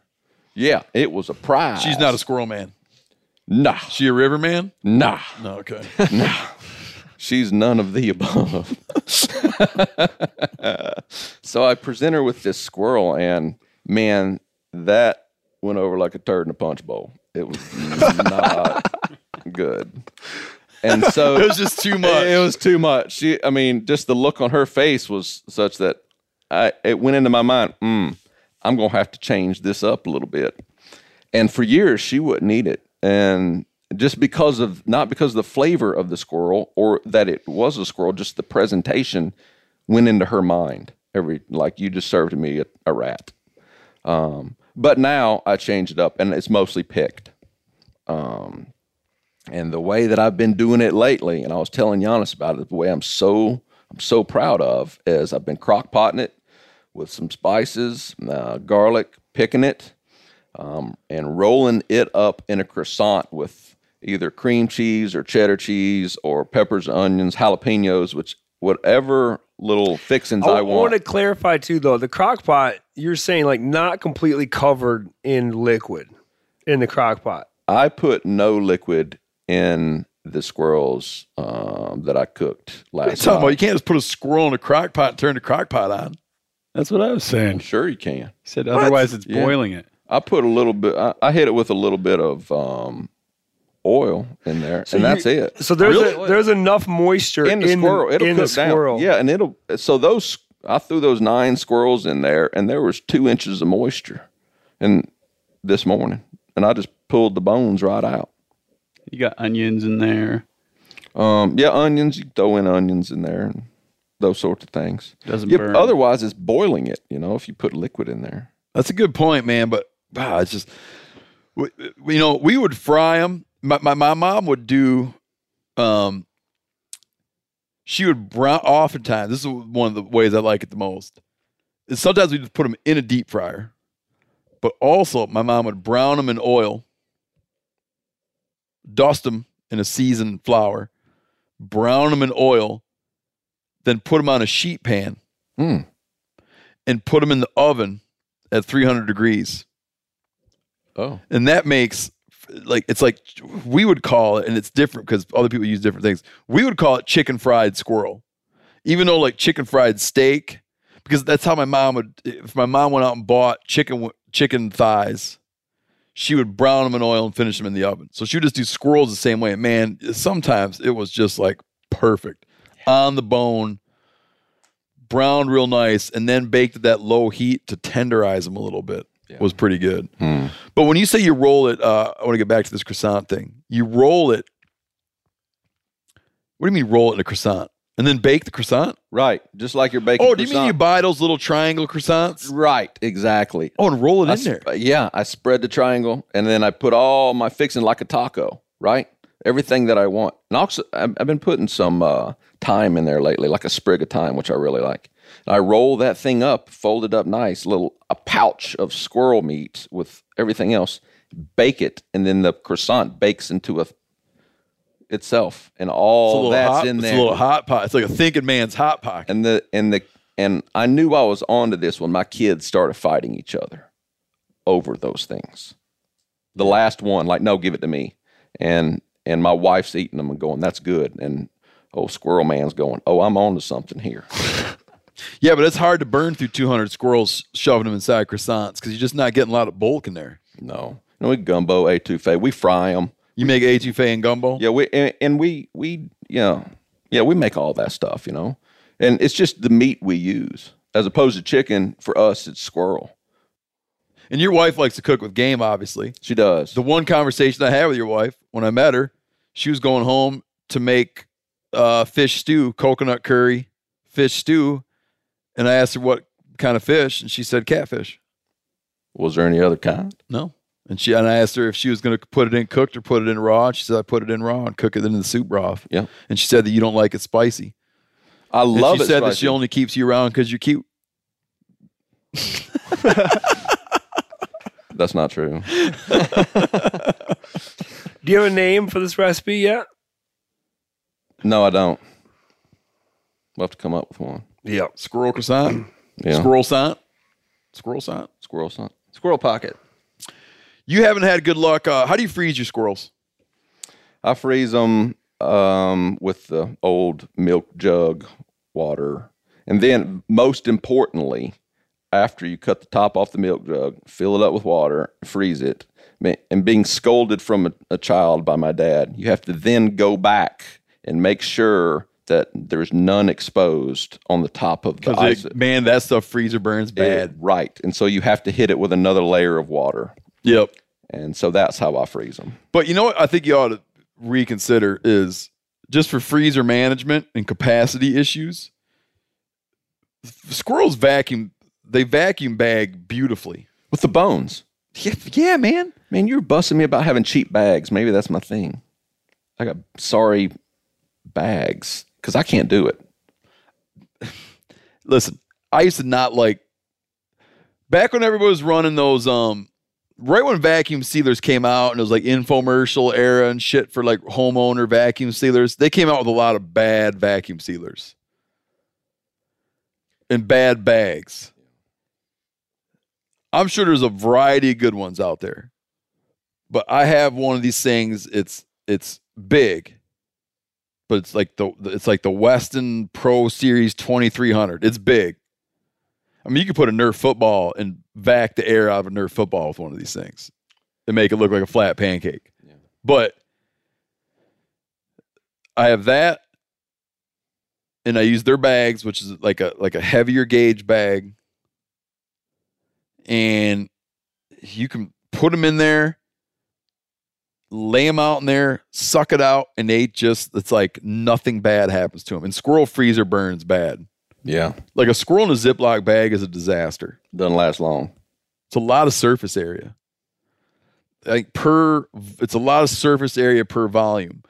If you when you cut them though, you know how I was getting on you about how I think your cut's too high when you cut his legs off. Yep. That's one thing that can puncture the bags is if you have jaggedy bones. But if you cut at the joint, so you have nice rounded bones, you can put a whole bunch of quarters in there or splay them out, like you're talking about with your presentation with your wife. You can pack them in there. I've even packed them in there where they're all spooning, like the squirrels are spooned out Yeah. four or five wide, whole, and vac them in there. And it's like a page in a book, like a nice flat package full of squirrels, and you could stack a thousand of them in your freezer. Because I used to do that jug of water thing, and man, you just wind up with a freezer full of jugs. Yeah, you do. So when you're And look, can I finish? Yeah. Selling you on this. You put that thing in cold water. You take the vac bag out of your freezer and pour a mixing bowl of cold tap water and lay that vac bag in there, and that shit is ready to eat in 45 minutes. You gotta get a ready blow- to cook. Ready to cook. Yeah, sorry, it's re- it's thawed. yeah You gotta get a blowtorch out when you want to get them out of a milk jug. the day before or that morning to thaw. But or you burn through gallons of water by setting it under the thing and turning the water on to run over it. I'm telling you, man, it's like just like you got to get on binoculars. And I'm not coming at you like like you've got you're a better outdoorsman than me, No way. but you're wrong about knockers and you're wrong about you're, you're, you've adjusted on binoc- You're wrong about vac bags. I really like the idea of back bags. for I, flat for flatheads for anything. You need to invest in a real vac sealer and some good damn bags. That's my problem. I got the whatever when they first came out. But I, I want to talk a little bit about the joint cut on the squirrel. Please. So are you so you're taking the time when you have 10 squirrels lined up on the back of a tailgate and you have your cutters out, you're taking the time to find that little joint with your fingers and then game shearing it off, or are you skinning and then visibly cutting there because It's you, have to hit it exactly No, no, you don't. No, you don't. You need to move your cut three sixteenths of an inch toward the toenails. and I'm going to hit it every time. You're going to hit it where you wind up with a nice rounded product. Picture that you went down and bought a chicken drumstick with a jaggedy ass bone sticking out the end of it. They, they, it's a nice joint, nice round joint. I get the idea. I just don't know about speed. But you know, your cuts are nice, but you got really nice cutters.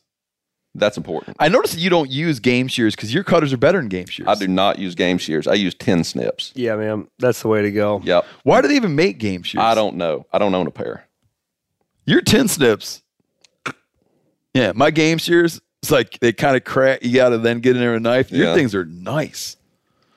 That's a hot tip. You want to talk about hot tips? Ten snips. Ten snips. You had some Irwins. Is that where they were? I got.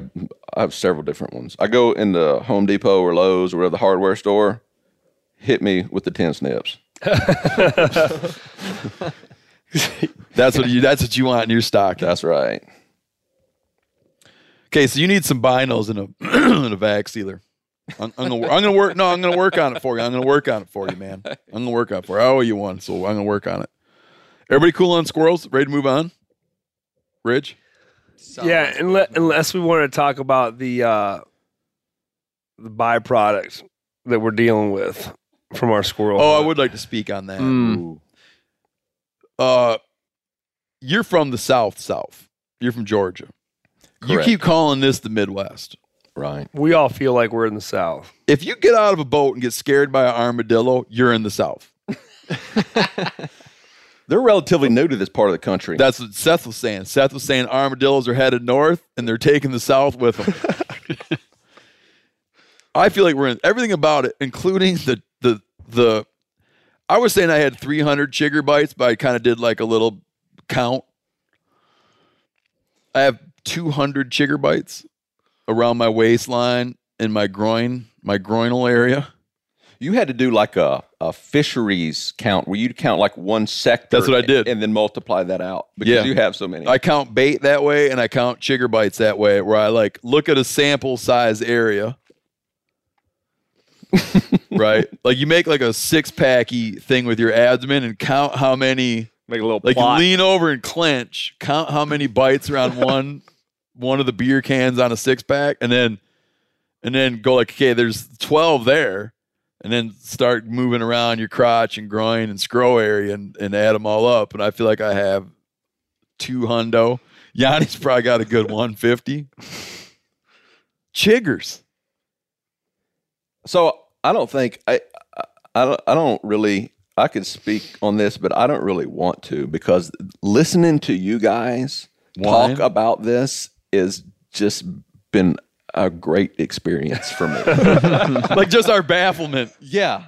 Yeah, and uh, on on the Google and researching, and man, I've learned a lot about chiggers that I didn't know. Like some of the wives' tales that I heard that aren't aren't true, and uh, yeah, you guys are researching. Going, God, what are these things all over me?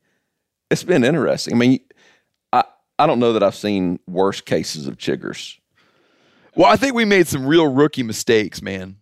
Like not I was just it was a hot day, so I had just a loose t-shirt, no tuck in, no bug spray around my midriff, and wading around in that tall grass. Right? Yeah, It was like when I first moved to an area that had a lot of deer ticks and a lot of Lyme disease. I didn't do any of the things that everybody that lives there is like they know what to do. Hmm. Tuck your pants into your socks, use DEET. I didn't do any of that junk. I didn't do tick checks, right? And I paid the price. right. So here, it just happened to be that my one, if I had, had gotten a dozen bites, I'd be like, huh, you know, next time.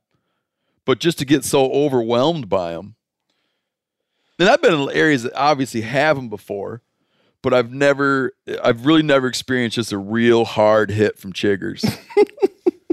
I, I'll fess up, I'll fess up to the listeners. I couldn't sleep and I couldn't concentrate, and I had to go down and I went down to a med stop and got around to steroids. Is that bad?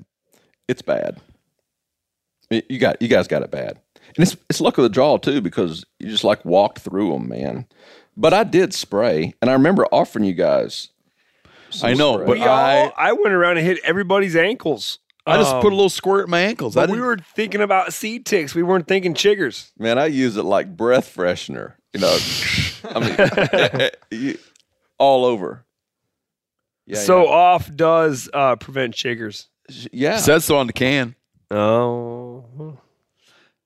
because what we're like what we deal with a lot with in the northern air in northern states in the summer is no-see-ums, gnats, white socks. For that stuff, I just carry a little teeny bottle of 100% DEET or 50% DEET, and you get like behind your ears and a couple places they like to hit. But it's not like like I was when I went out last night. I had so much of that junk on me, my clothes were wet. yeah, good. I hosed down. You didn't pick up any more chiggers. Oh man, good on squirrels. itchy.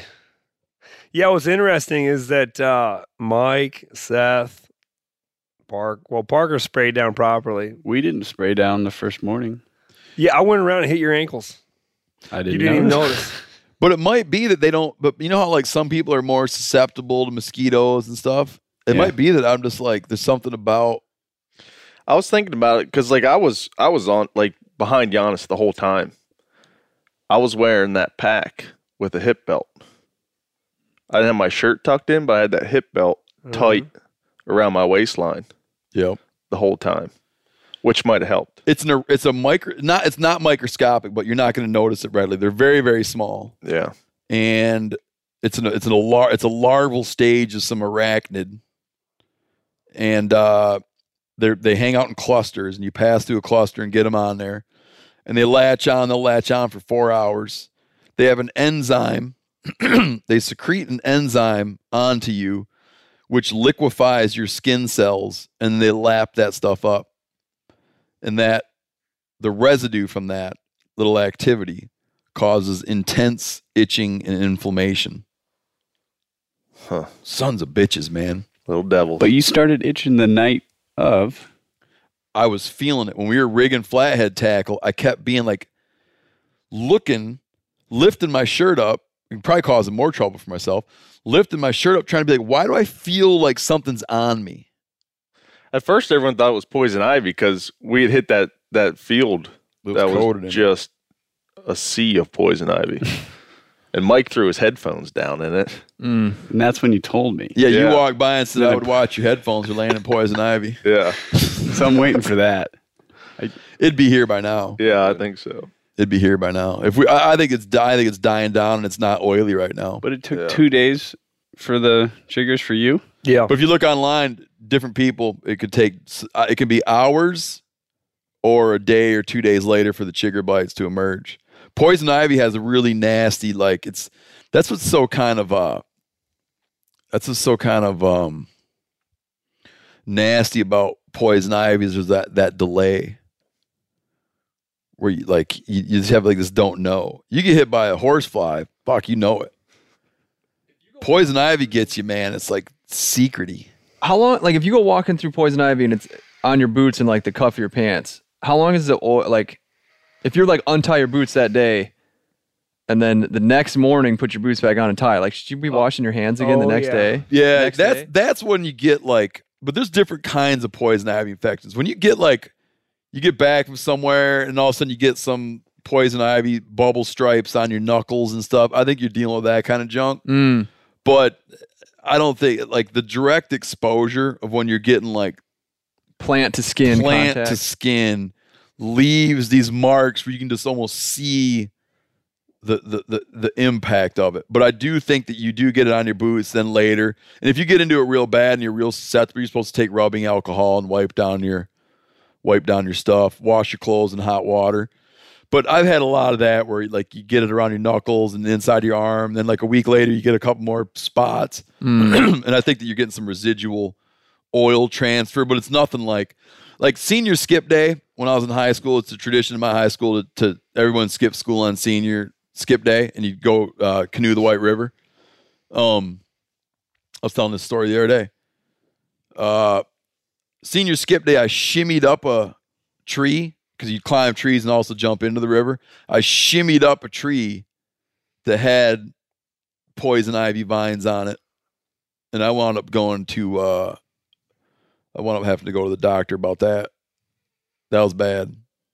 That and burning it, burning it in a brush pile, can make you really sick. because you're inhaling it. Oh, that hurts. We good on squirrels? We're good. Being prepared is all about having the right tools. The onX off road map and navigational app is the best to find off road trails and off grid camping and to use a fully functional GPS when you're out of service. We all know that's usually where the best part starts. It's intuitive to use and lets you find open trails anywhere you want to explore with just a tap on the map. Access detailed trail information like difficulty rating, duration, clearance level, open and close date, trail photos, and more. Plus, there's color coded public and private land boundaries, which are super handy for finding off grid camping.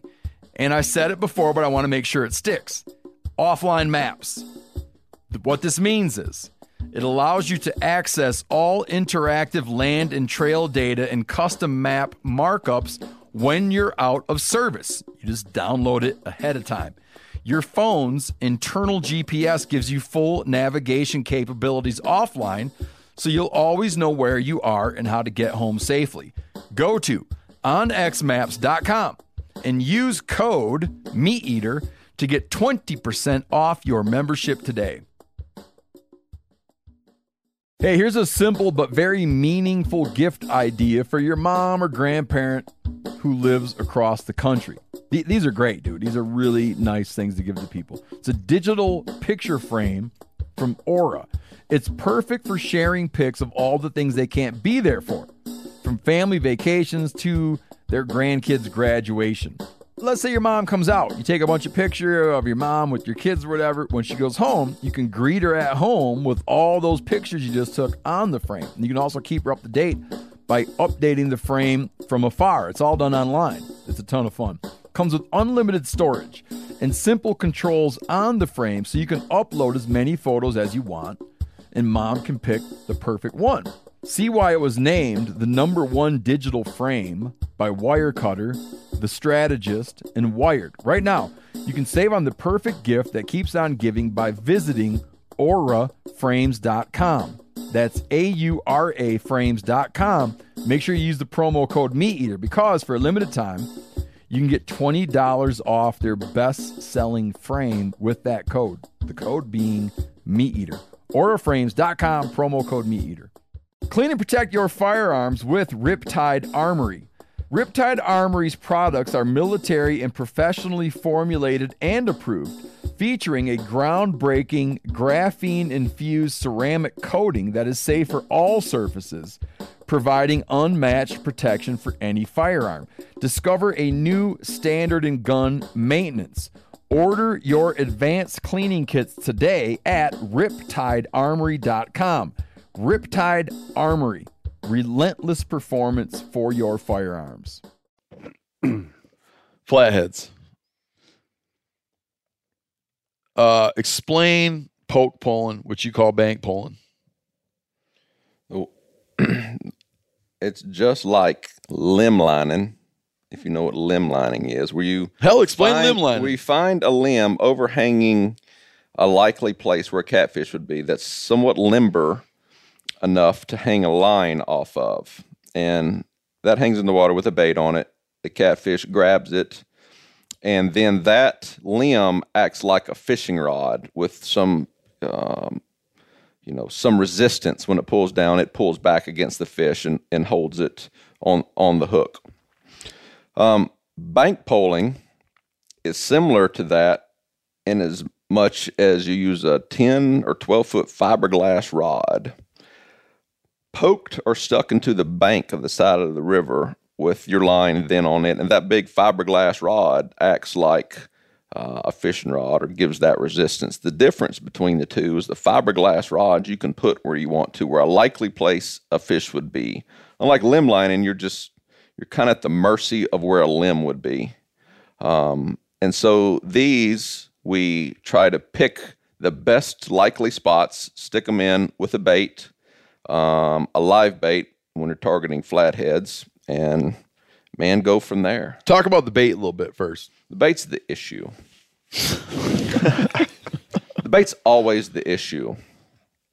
So we ran oh 80 or so hooks, and to go for flathead catfish like we were going, big baits are better. Um, and so you need 80 big baits. And a big bait, a big nice bait would be like a hand size bluegill or a carp minnow or something, you know, four to six to eight or 10, even 12 inches long. You need 80 of those to be successful. To be successful And you're, you're allowed to run 33 hooks per person. per person, Yeah. 33 hooks. So we were running, three of us were running 80 or so. We weren't quite there, but you know, you get bait, and after you have a, uh, 150 baits, you think, man, you have bait for days, but you don't.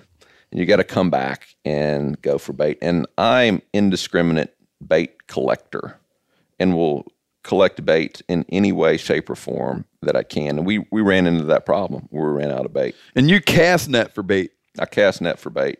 And the uh, I you can man, you can get it any way you can. You could seine it, you could catch it on a hook and bobber, uh, however you can get it. And you guys You use hoop like hoop traps for bait too, right? Hoop nets, you know, yeah, little little ones in the creek or something like that. You know, going for carp. Shad. We didn't have we haven't had any luck with the little hoops though. Actually, we Did you ever that. set them in the in the current channels and they don't keep, swim up in there? No, But you try it that way. yeah, little fish traps. We've just had very little luck. Not what's the, what's the diameter make- on your hoop traps? The one we only have one that we tried, and it's a. I bet it's a eighteen incher. Yeah. My brother has hoop traps. He lives in an area where you're allowed to hoop net Yeah, for rough fish. And they used to bait their hoop nets, but then he thinks that the bait doesn't matter. He just puts them in lines of travel.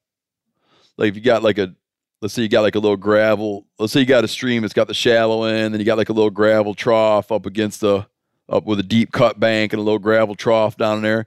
He'll lay that hoop trap, obviously opening up toward the downstream side, and he pulls up some hauls of suckers in that thing yeah. I- don't have it figured just catching them on their path. But he's got, but these are huge. Right. No, these are the one, one I have a little bitty. These are like 30 inch hoops, I think. yeah. It's mostly cast netting. Yep. Yep. So you go out and cast that a bunch of bait. You can't use a largemouth as bait, Cannot use game fish as bait. No. but you like shad, carp. I like shad, but they're tough to keep alive. Um, if we can keep them aerated, I like those. They're they're a good size, a big shad, hand size shad, um, carp, which are super tough. Bluegill, which I think personally, everything in the river likes a bluegill. I think it's like flathead candy, but they're not as tough as the like a carp minnow would be. And now explain a likely place for flatheads.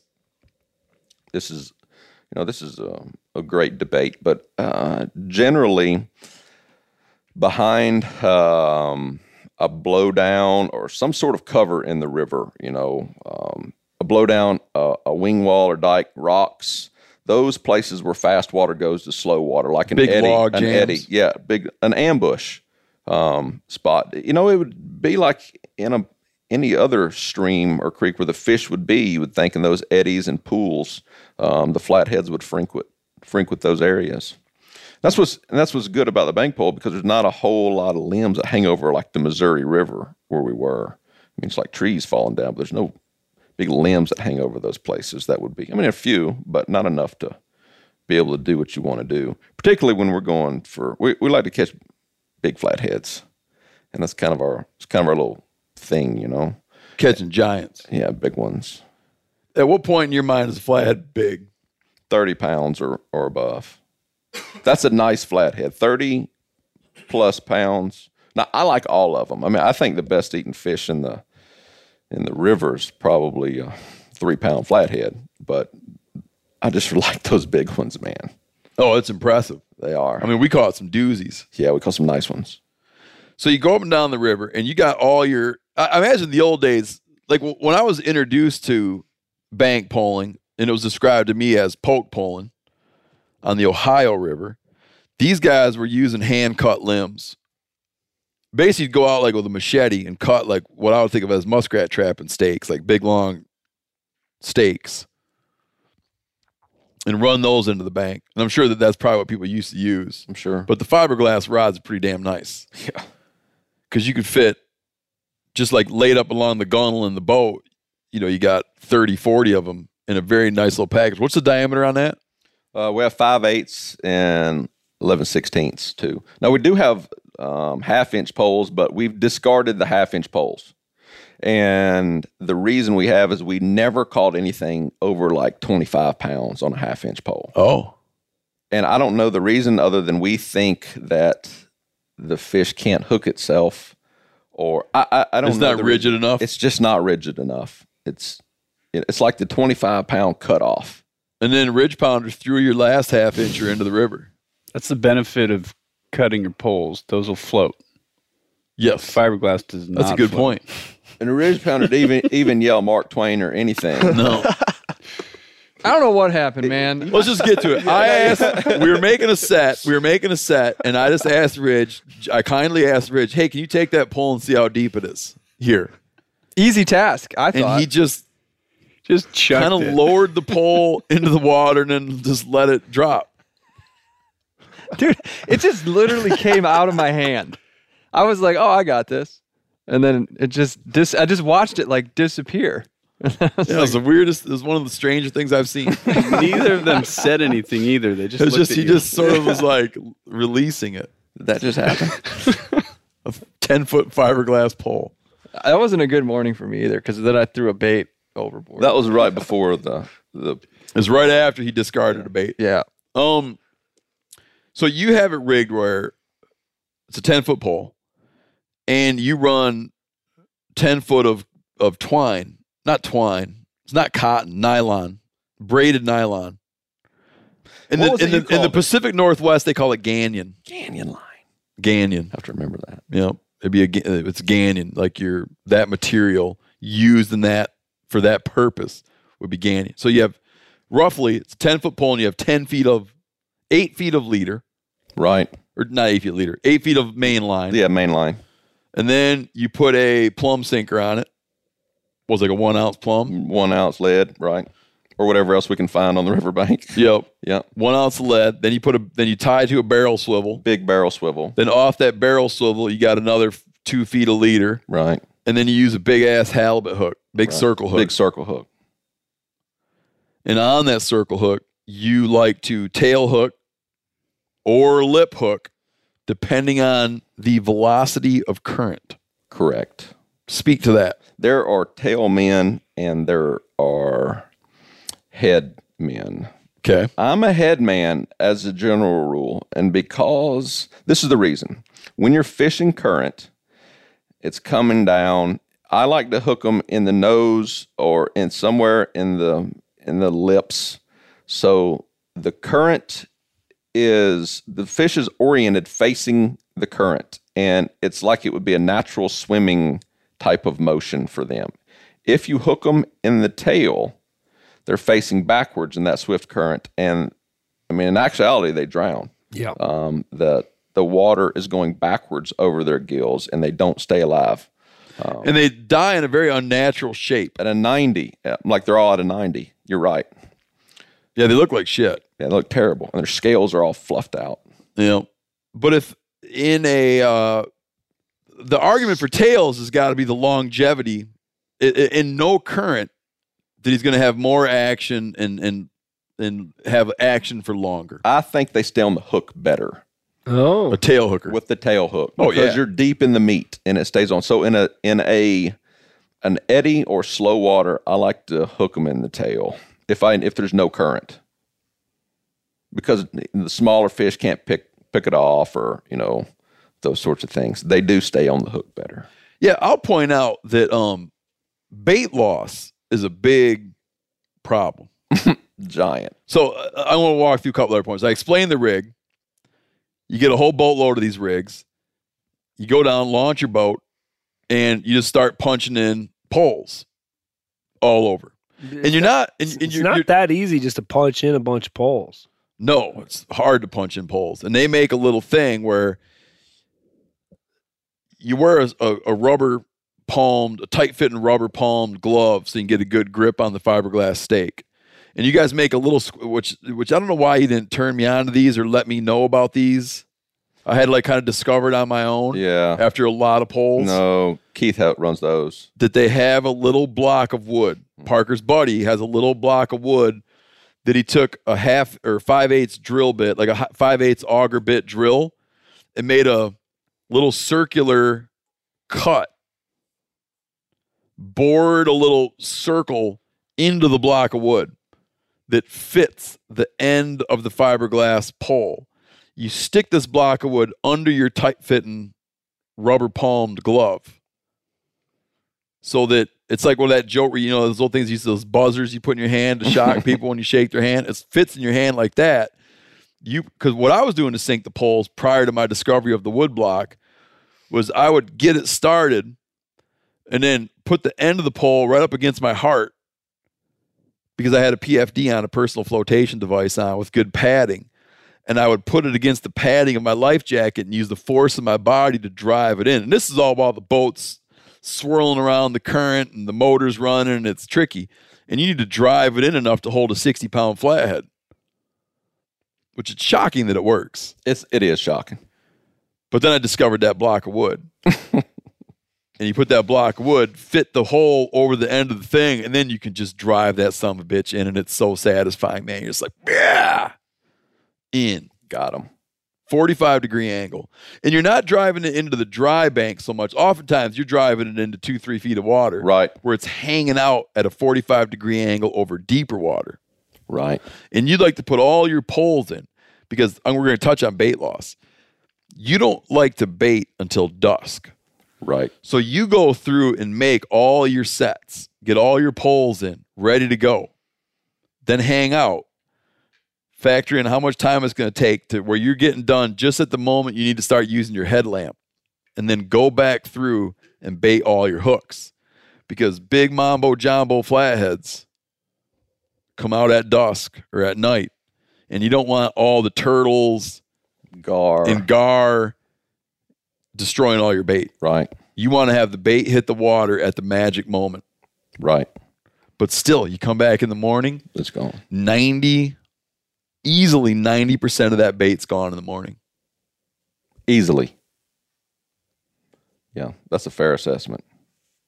I'd like to know what gets the largest percentage of. I don't know. I don't know if you're missing fish. I don't know if it's turtles, gars, combination of everything. Don't know. I feel as though you have to lose a lot to turtles and you have to lose a lot to gars.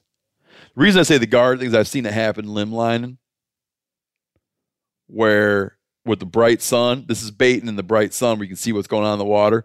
Hang that bait down, and all of a sudden there's three or four gars nosed up against it. That fast. They just know Right. they're down there anyway. That's why we don't do it a whole lot in the middle of summer when the gars And these were real short. active. These were short nosed gars. Yeah. but just like pecking at it, you know. So that's an issue. But it's amazing to me how many baits, uh, especially those carp minnows and then the bluegills, that would survive the whole night. And Hard we'd, workers. We'd be there at nine or ten o'clock in the morning, and you could fish that bait another day, just fresh. And, and then I'm. Uh, th- it's the big debate. Well, does does this spot suck? You know, you know, it's like, well, it's a great, big, good bait, and it hasn't been touched in 24 hours. Should I move it or just let them run? You know, Yeah. Parker was saying he likes to let those baits go and reward those baits, I do. just like a hard working bait. Like, man, you got caught. You were put in the bait bucket. We drove a big hook through your mouth. You're on there for two days. We're pulling our poles. I take that hook out as gingerly as I can, and it's like a, a brook trout fisherman. I let him just slide into the water and go free. Takes a little picture of it. Yeah, Keep thank- them wet. Hashtag keep 'em wet. Thank you, sir. You did a great job. You did not get eaten by a flathead. when you go out and check them, you like to start checking right at daybreak. Yeah. What, what What's the thinking on that?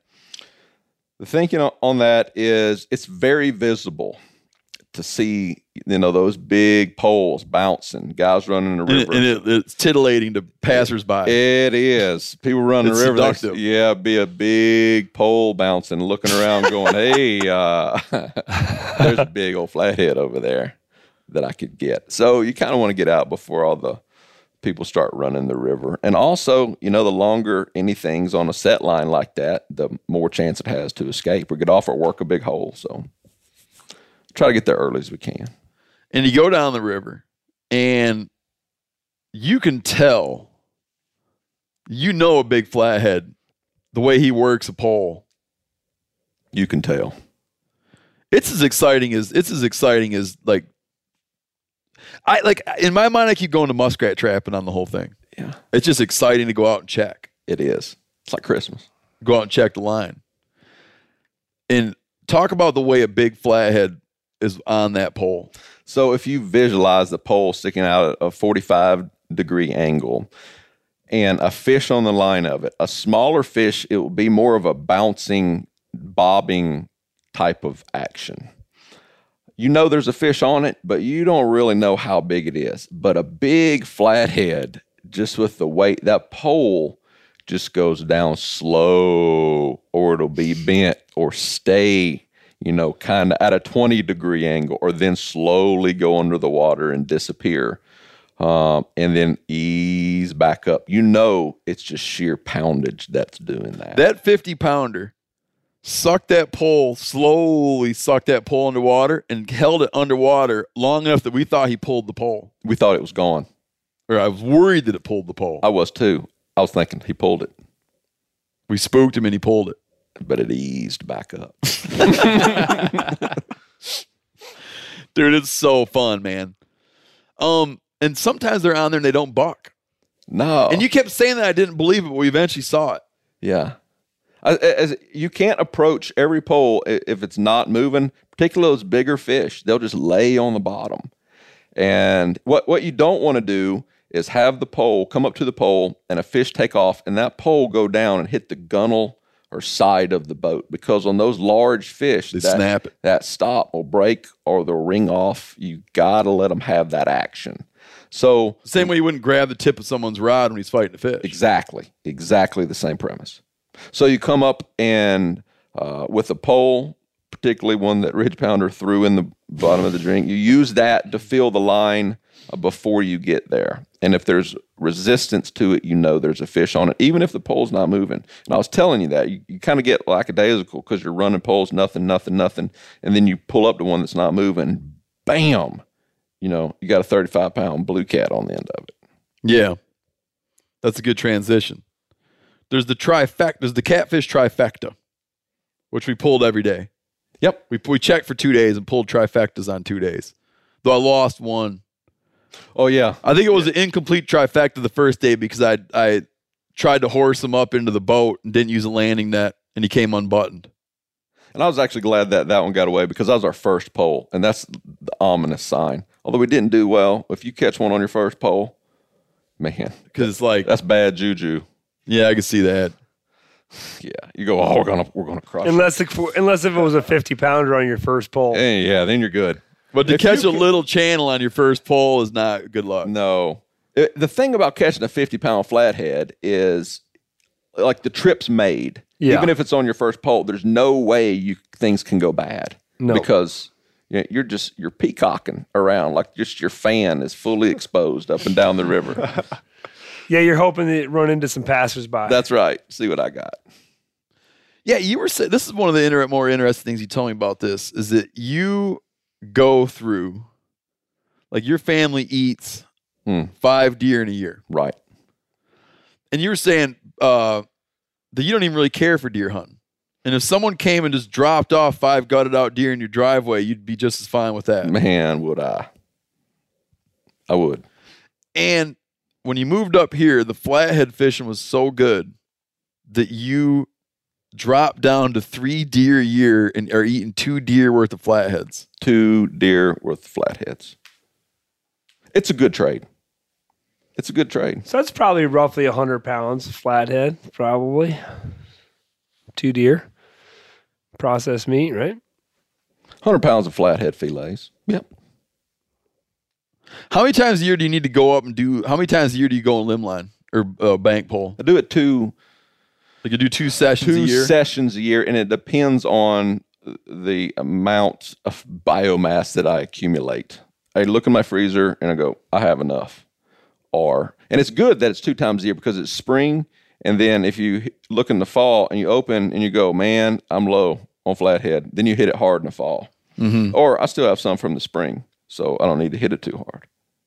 Yeah, and you when you get all set up, it's a lot of work to get set up. Do you usually do two or three checks or one? check? Yeah, I, I, I generally run them two or three nights for sure. And and uh, we watch the river levels, and uh, generally you get them better on a rise uh, of the river. So uh, we watch the river levels. If it's on a steep drop, we won't go. And when the conditions are right and we feel like we're going to have good good luck, then we'll go. Um, back to the catfish trifecta: hmm channels, blues, and flats. Can you speak to the the edibility and mystique and rank them out in a hierarchy? I can give my opinion. No, that's all. That's Yeah. all I'm asking for. Okay. Because this will be met with resistance, I know, among each every catfish man ha- man has different thoughts. So for me, I like flatheads. But that, that's universal, though. I feel like people that have access to flatheads like flatheads. Yeah, they're not, they do scavenge, but not as as much as the other two species. They they prefer live. They're predators, live man. Yeah, they're predators. They're not scavengers. Yeah. Hence the giant mouth. You know? So um, they don't have as much fat on them. Uh, the meat to me is better tasting. It's it's a little firmer. It's not a, a real flaky meat. Um, Yeah, and catfish fat, we should point out, tastes like shit. Yes, it does. And it's not so much when you when you go to cleaning a catfish, it's not so much the red meat that you're seeing now. I, I trim that, but it's the it's the light colored fat.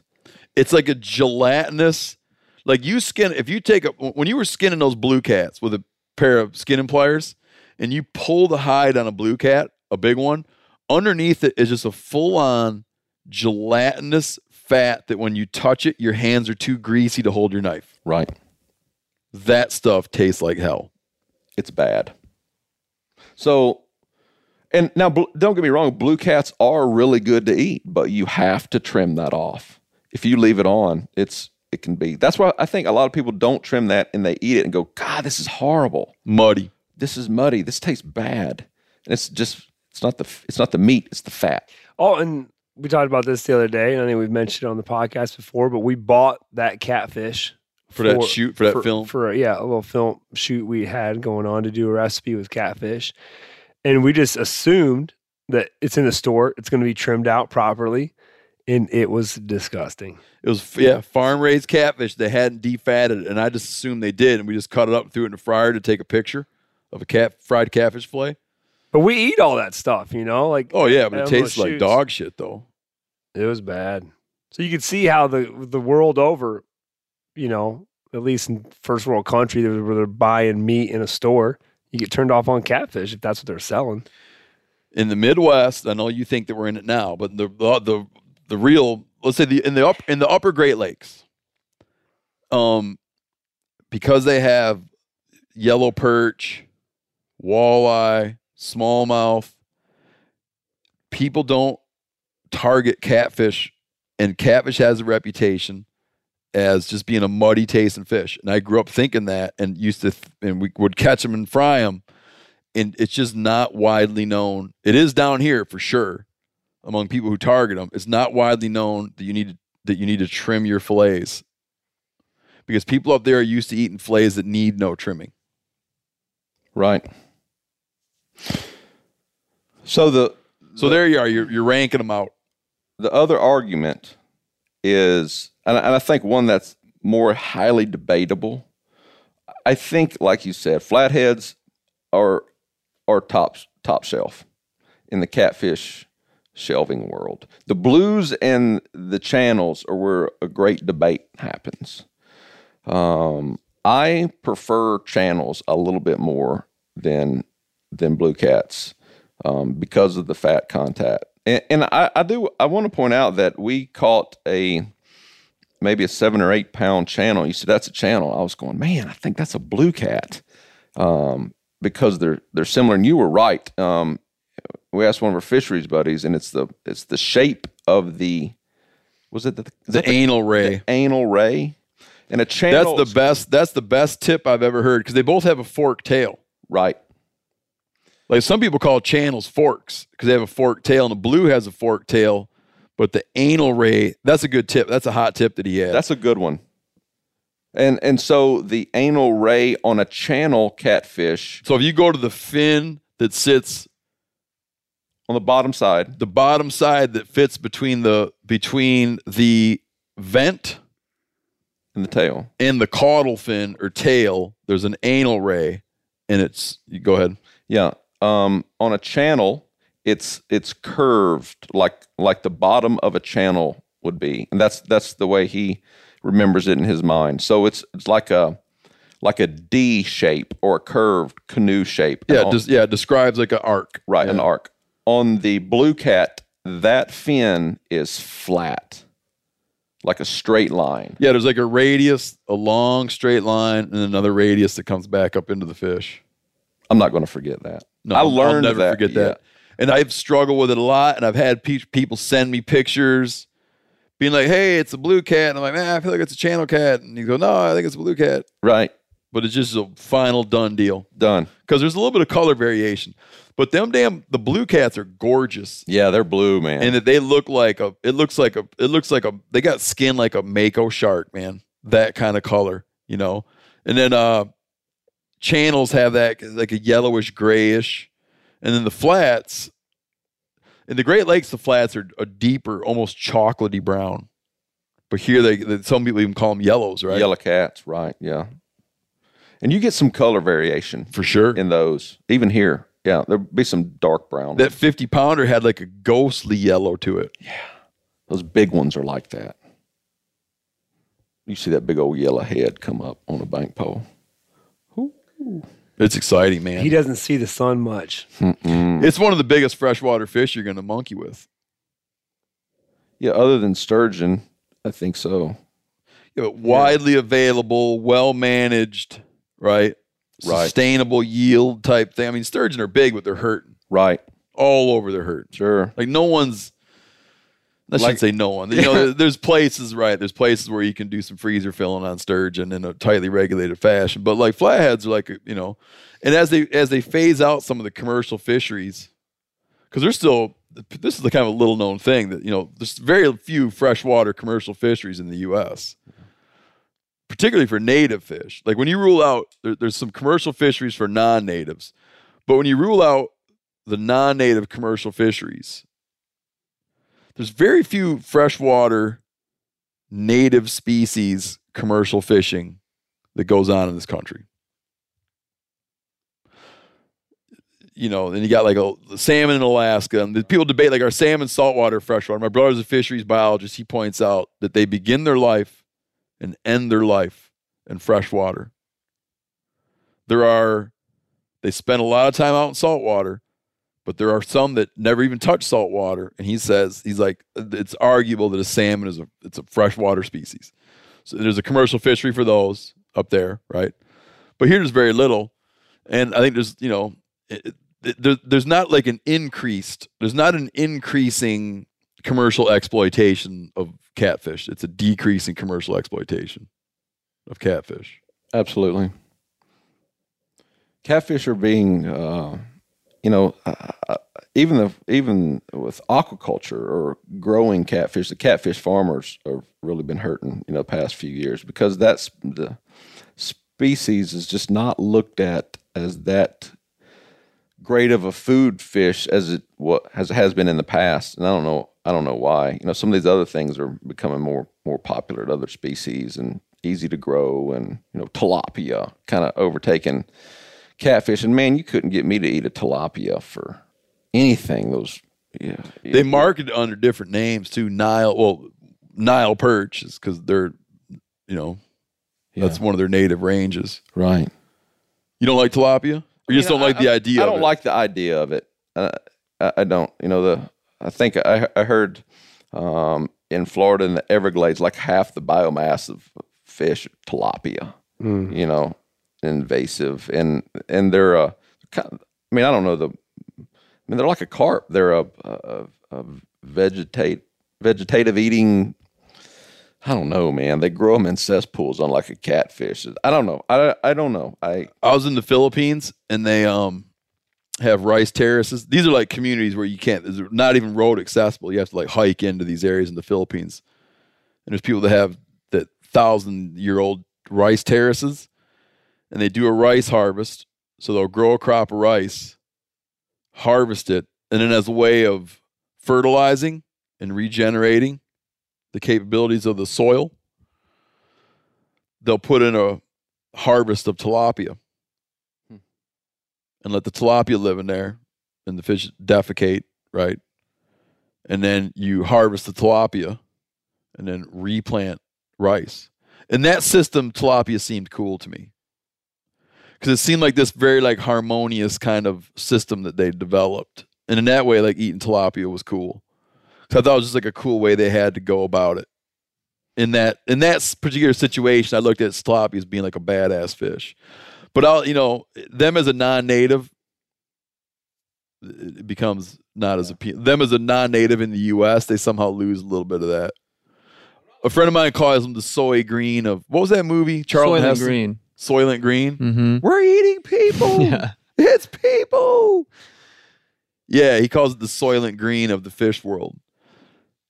But, you know, a rainbow trout is equally as synthetic. yeah. It's a man made fish. Farm raised or Just in general, if you look at like what we've done with the rainbow trout, Mm.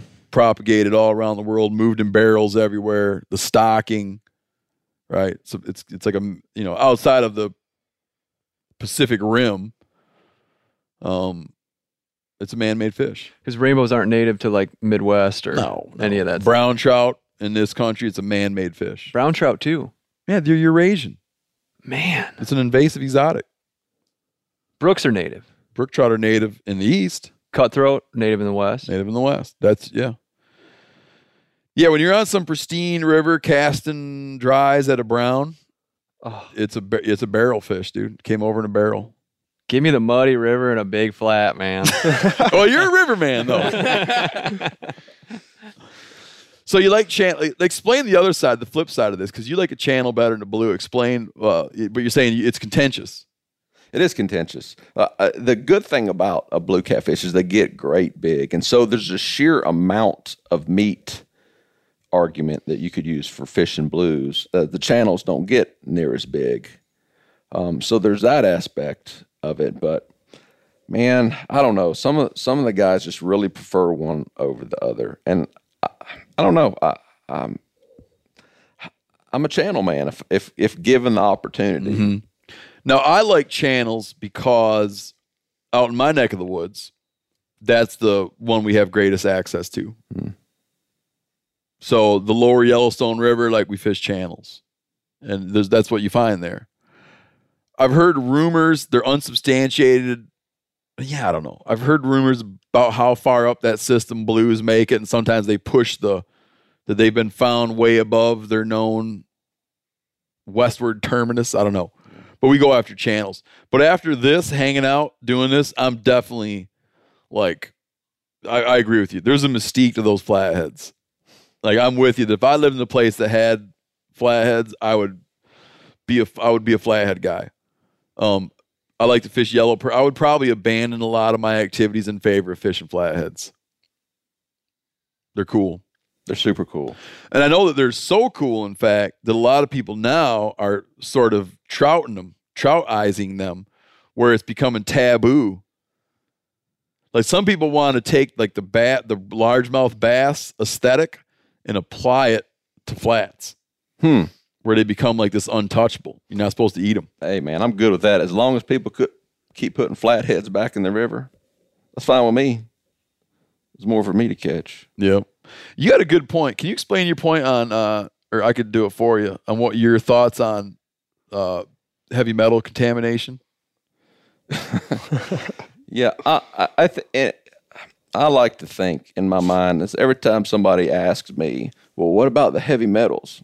and it goes in through my head. Like the flesh contam, like the, flesh contamination contam- of flesh from industrial pollutants. aren't you worried about mercury or whatever? And I think in my mind, man, if I can fish, catch, clean cook, fry up, and eat so many flathead catfish that I get sick and die and die, I will have won at life, man.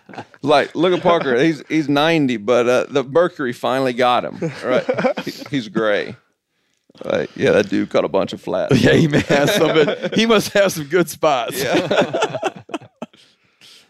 Uh, it's the same argument when, when you go with DEET. Like, uh, is that DEET good for you? It's like, I, I don't know, man. Maybe you catch cancer in like 60 years, but do you want Lyme disease or acute, you know, spinal swelling from some other disease or chiggers? Spray it on, man. yeah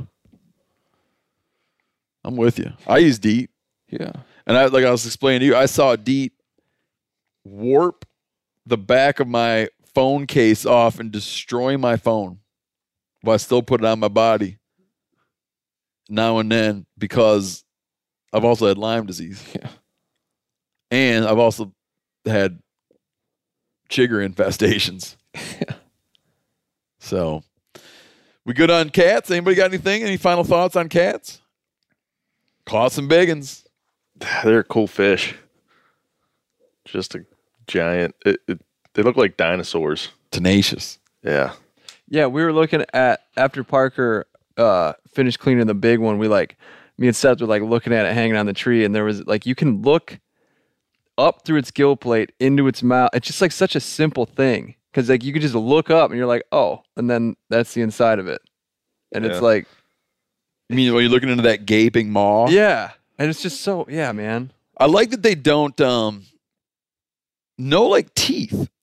I mean they have like sandpaper. Yeah, A really their mouth, their bottom and top lip are coated with a really grippy sandpaper. And then they have these crushers Mm. in the back of their throat that are coated with sandpaper. Like when he gets a hold of something, that something's not going anywhere. But he doesn't have it's nice, it's a nice fish when you can just reach in there, a 50 pounder, and reach in there and just grab his lip and not ribbing your hand. That's nice because it's just satisfying to pick up those cats by that bottom lip, man. A thing I don't like about them is how long, how long they live in the bottom of the boat. My sister in law, when we fished with our sister in law, Juanita, she makes us promptly kill every fish, and it's time consuming when you're into them real good. She will not be in a boat with a live fish in that boat. This is getting me in trouble right now, just so you know. My wife's the same exact way. Yeah. She'll sometimes not even she'll stop fishing just to be the person who dispatches all the fish. Kill the fish. Because me and my brother, oh, we'll get them later. But she treats it like, yeah, that you need to promptly dispatch the fish. She would not like bank poling. She'd have to bring a shotgun. It's not easy to dispatch a 50 pound fish in a boat. No, you'd have to use a gun. river. You have to bring a snake charmer out with you and Yeah. hang him over the side of the boat and hit him with a snake charmer like like castaways drawing lots, man. You ever read that book In the Heart of the Sea? Um, I don't think so. Goodness. Um anything else?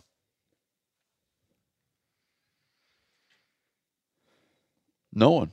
I, I have one thing that I thought about on the way over here. Please. I, I, I want to go back to what happened at the end of the squirrel hunt Oh, we're back to squirrel hunt yesterday. And I was thinking the reason Me missing that rabbit? the reason people don't use slings that are jump shooting rabbits or quail or jump shooting it just in general is because of what happened yesterday. I think. Because Yes. that's a real that was an issue. I use my sling on my shotgun turkey hunting, and I use my sling on my shotgun squirrel hunting, where you're doing a lot of walking around. And with squirrel hunting, because I need to use my binoculars, I need to be able to put my shotgun on my shoulder or whatever to look through my binoculars. Same, I use binoculars turkey hunting. I use binoculars all the time turkey hunting. So if I was out quail hunting or cottontail hunting, I wouldn't have the sling on it, but it saved that rabbit's life. It did. It was it was apparent. It, uh, a rabbit kicked up right uh, at the end of the hunt, close to the truck, and ran Directly away from a me. beautiful J route to you, and then got my the attention. J, yeah, the here I come. You know, like going around a, a, a greyhound ring. You know, like here I come, and then ran directly away from you for like till it disappeared, like sixty or seventy. Yeah, at a trajectory where you need to do no aiming. right, just point in that general direction. And I fling my shotgun up, and it, the sling is somehow tangled around it. You can't see. But gave her a you know good blouch anyways. But Yep. just like off in that direction, Yeah, looking through a sling. Yeah. I was dumbfounded. You said you said the slings and I couldn't see. I was like, ah, because it was a it was a it wasn't a thin sling that when you had Oh no, it's like a, a padded shoulder. it's called a. Folks should know this. It's called what do they call those quakes? Yeah. Quake sling. Those are some nice freaking slings, man. What I do on them, though, the hardware on them's no good when you buy them. What's that company that makes? Oh, uh, GrovTec. I take the Quake sling and cut the hard. One end, you can just undo the hardware because it comes like Uncle Mike's on it. So on one end, or some, I can't remember what hardware they use, but anyways, on one end, I undo. You can just undo it and put a GrovTec mount on it. Hmm. GrovTec hardware on the other end. The other end, you actually got to cut through the stitching, put a GrovTec on there. You just order the GrovTecs online. Put a GrovTec on there, put it back, and then I got to get dental floss and my big ass needle and redo all the stitching. And then you got a sling. And then you got live rabbits Yeah. that should be should be in your bag. What- that was embarrassing. What a treat that would have been, that little added rabbit. I know, man. That was embarrassing. Dude, But- from a camera perspective, like me and Mike were like right there. You guys were just talking, and it just happened. Like for the camera, it just happened so naturally, and it would have been so cool. It's like the rabbit. I just see everything. Mike's on Parker. It's just like it, the scene was. I mean, it still was a fun scene, but like, yeah, if that rabbit got Did you hit. capture that? Oh, whole thing, man. Yeah, yeah, we were right there. He really oh, wanted you. really? Yeah, it was like I was like this. This is Was it happening. over the shoulder? over the shoulder, man? Everything. It was like the perfect Dude, setup. can we dig out that footage so I can use that footage as a Oh, warning? man. Oh, for sure. As a yeah. warning to people? Yeah, yeah. That was embarrassing. I don't think you should be embarrassed. It was an issue. It's a sling Yeah. i- issue. You couldn't see. I would have made fun of you if it, you'd have just missed that one, but that that, It is was, nice to have that little crutch. that wasn't your that fault. That little thing. That, that 'cause- wasn't your fault. Oh man. Anything else? Oh, I got a concluder. Um, after a long, like our, our uh, merch store, uh, it's been lackluster for a long time. But we're getting it really hardcore back up and running, and we just got in stock a whole bunch of uh, MeatEater podcast T-shirts, including our Blouch shirt. So if you go on to the to the meateater.com and go into the store, you'll be able to get yourself a MeatEater podcast T-shirt.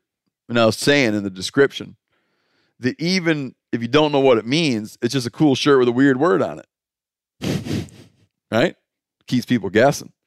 You can go with the ladies in the bar and be like, check this out. What do you think that means? I recently heard about a guy who goes to the bar and brings a. I almost don't even want to bring this up. He, for some reason, puts Tic Tacs. He carries a thing of Tic Tacs around in his pocket and he reaches when he's talking to a woman in the bar. He reaches into his pocket and shakes that tic tac thing. And goes, I hear rattlesnake. Or there's a rattlesnake in my pants or something. I remember just thinking that like the quality of person that that's going to dredge up. I'd always use it as a filter of who I didn't want. I feel like the quality matches quality. Like if you're the type of dude to go into a bar and do that, the person that you're going to That get you're going to net. probably the, The person, person, you're that that for. trick is going to net. Yeah, perfect match. yeah, it's, man. there's a rattlesnake in my pants. yeah. That's what he says. That's known as the low cull factor. Yeah. I don't cull many. I don't high grade. I don't high grade at the bar. Uh, you know, I actually got a double concluder because here's the deal. Uh, I go fish channel catfish every year um, on the lower Yellowstone. And we have, over the years, go out there with my kids. And over the years, we have developed, we have perfected between me and my bro the perfect fried catfish sandwich. And we have a link to a video about how you can go, no, not a link, just go watch the damn video. If you go to the meateater.com, or you can go to the show notes and find a link in the show notes, and you can see our video about how to make the perfect. It's not. It's like a. I I like it because we make the sandwich with catfish, but it's good for anything. And in fact, I don't know, man. You can make this sandwich with any kind of fried fish, rockfish, catfish, smallmouth bass, walleye. I don't care. But um, we break it all down in this video, and you go check it out. Again, go to themeateater.com and you'll find the perfect catfish sandwich recipe, or like I said, link in the show notes. And here's the deal: is it's it's also captured in our forthcoming the MeatEater Fishing Game cookbook. Um, so you can find it there as well. Uh, any more concluders? Anyone? Ridge? Uh, don't you don't make one up for no reason. No, not making one up. Just Oh. reflecting on the life of a river man and a squirrel man, and that it's a good one. It's just a Mhm. good, rewarding, rewarding life, man. You could see it. I I could, I yeah, I could. be- In a different life, I could be a part of it fully.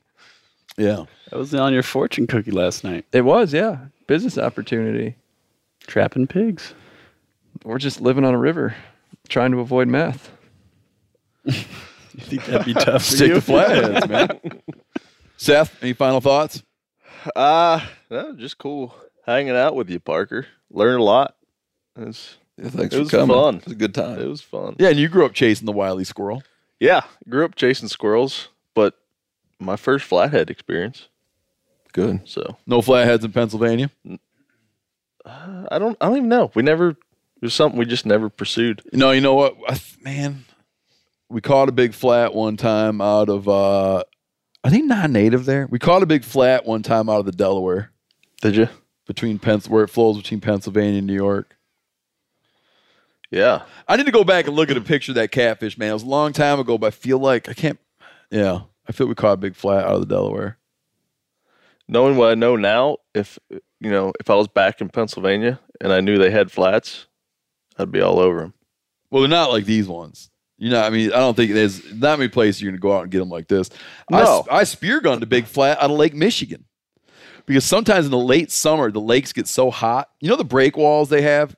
Are you familiar with the Great Lakes at all? No. You familiar with the break wall is? So like in the Great Lakes, all like if you go on the western side of Lake Michigan, you have all the river systems that are they're flowing west toward Lake Michigan. And the river systems usually pass through like a large, you know, you- like like a large estuary, which would be like the lake. So White Lake, Muskegon Lake are the river mouths. And so the rivers will spill out and they'll form these big lakes that form against the sand dunes that form the the the, the, the shoreline of Lake Michigan. Gotcha. And then they'll hold back these big bodies of water, and then there'll be a channel that leads that drains that lake out into Lake Michigan. And the channels used to migrate. But they eventually came in and channelized them with big channel walls. So they built channel walls for shipping so that ships could come off the Great Lakes Yep. through the channels into the big lakes, and the cities are built around the big lakes. And you had mills and you know coal fire generators and all the stuff that needed to get coal in, lumber out, all that. Um, to protect those channel mouths, the channelized channel mouths, you'd build these break walls to bust up the surf. And so they would just take riprap, giant slabs of concrete and shit, and build these big protective arms that sort of stretch out and come back in almost like a like a diamond shape with the points cut off it Yep. to protect the channel from waves. And when the lakes get super warm, if it's a really hot late summer, the big flatheads would come out of there and go out and then live in those rock piles because it also gets so hot that a lot of suckers and stuff will come out or they're coming up from the depths in Lake Michigan. I don't know. But they'll come out and yellow perch will come in and all be living in those rocks where the water's nice, much cooler than inside. And the big flatheads will come out and land there. And you can, uh, there, you're allowed to spear gun. There's only certain things you can spear gun or, or shoot with a bow, but catfish are among them.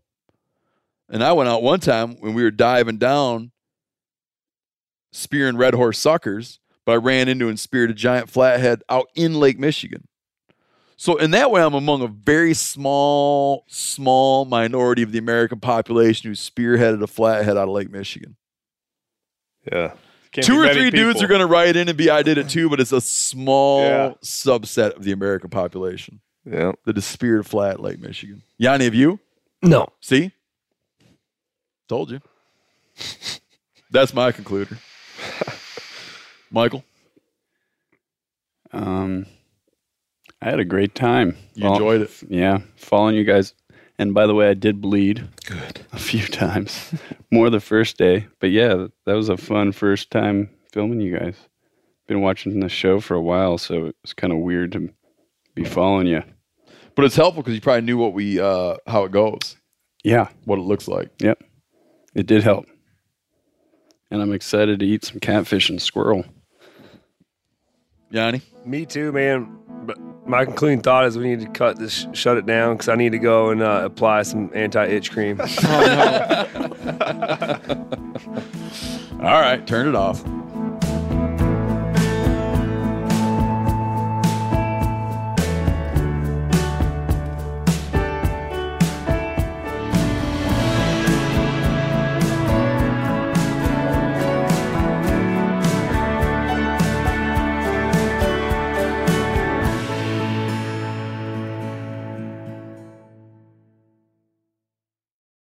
Hey, you ever needed something for your home but don't have the cash or credit to pay for it? You can do that at Aaron's. Yep, you can rent to own appliances like washers, dryers, or refrigerators, furniture for your living room or bedroom, even tech. Plus, Aaron's has great brands like HP, Samsung, and Ashley. Life's always changing. Keep it, return it, upgrade it. Aaron's fits your life instead of the other way around. So check out your nearest Aaron's store or visit Aaron's.com to see what I'm talking about. Approval isn't guaranteed and some restrictions apply. You got to see your local store for details. Two thirds of Americans are at risk of experiencing an electrical blackout. You could be one of them, sitting in the dark and cold for hours, for days, maybe even weeks.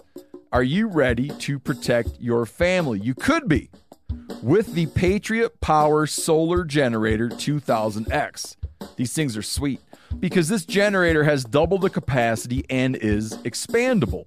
Go to 4patriots.com slash meat eater to get your solar generator now. You'll even get a solar panel included free. Go to 4patriots.com slash meat eater.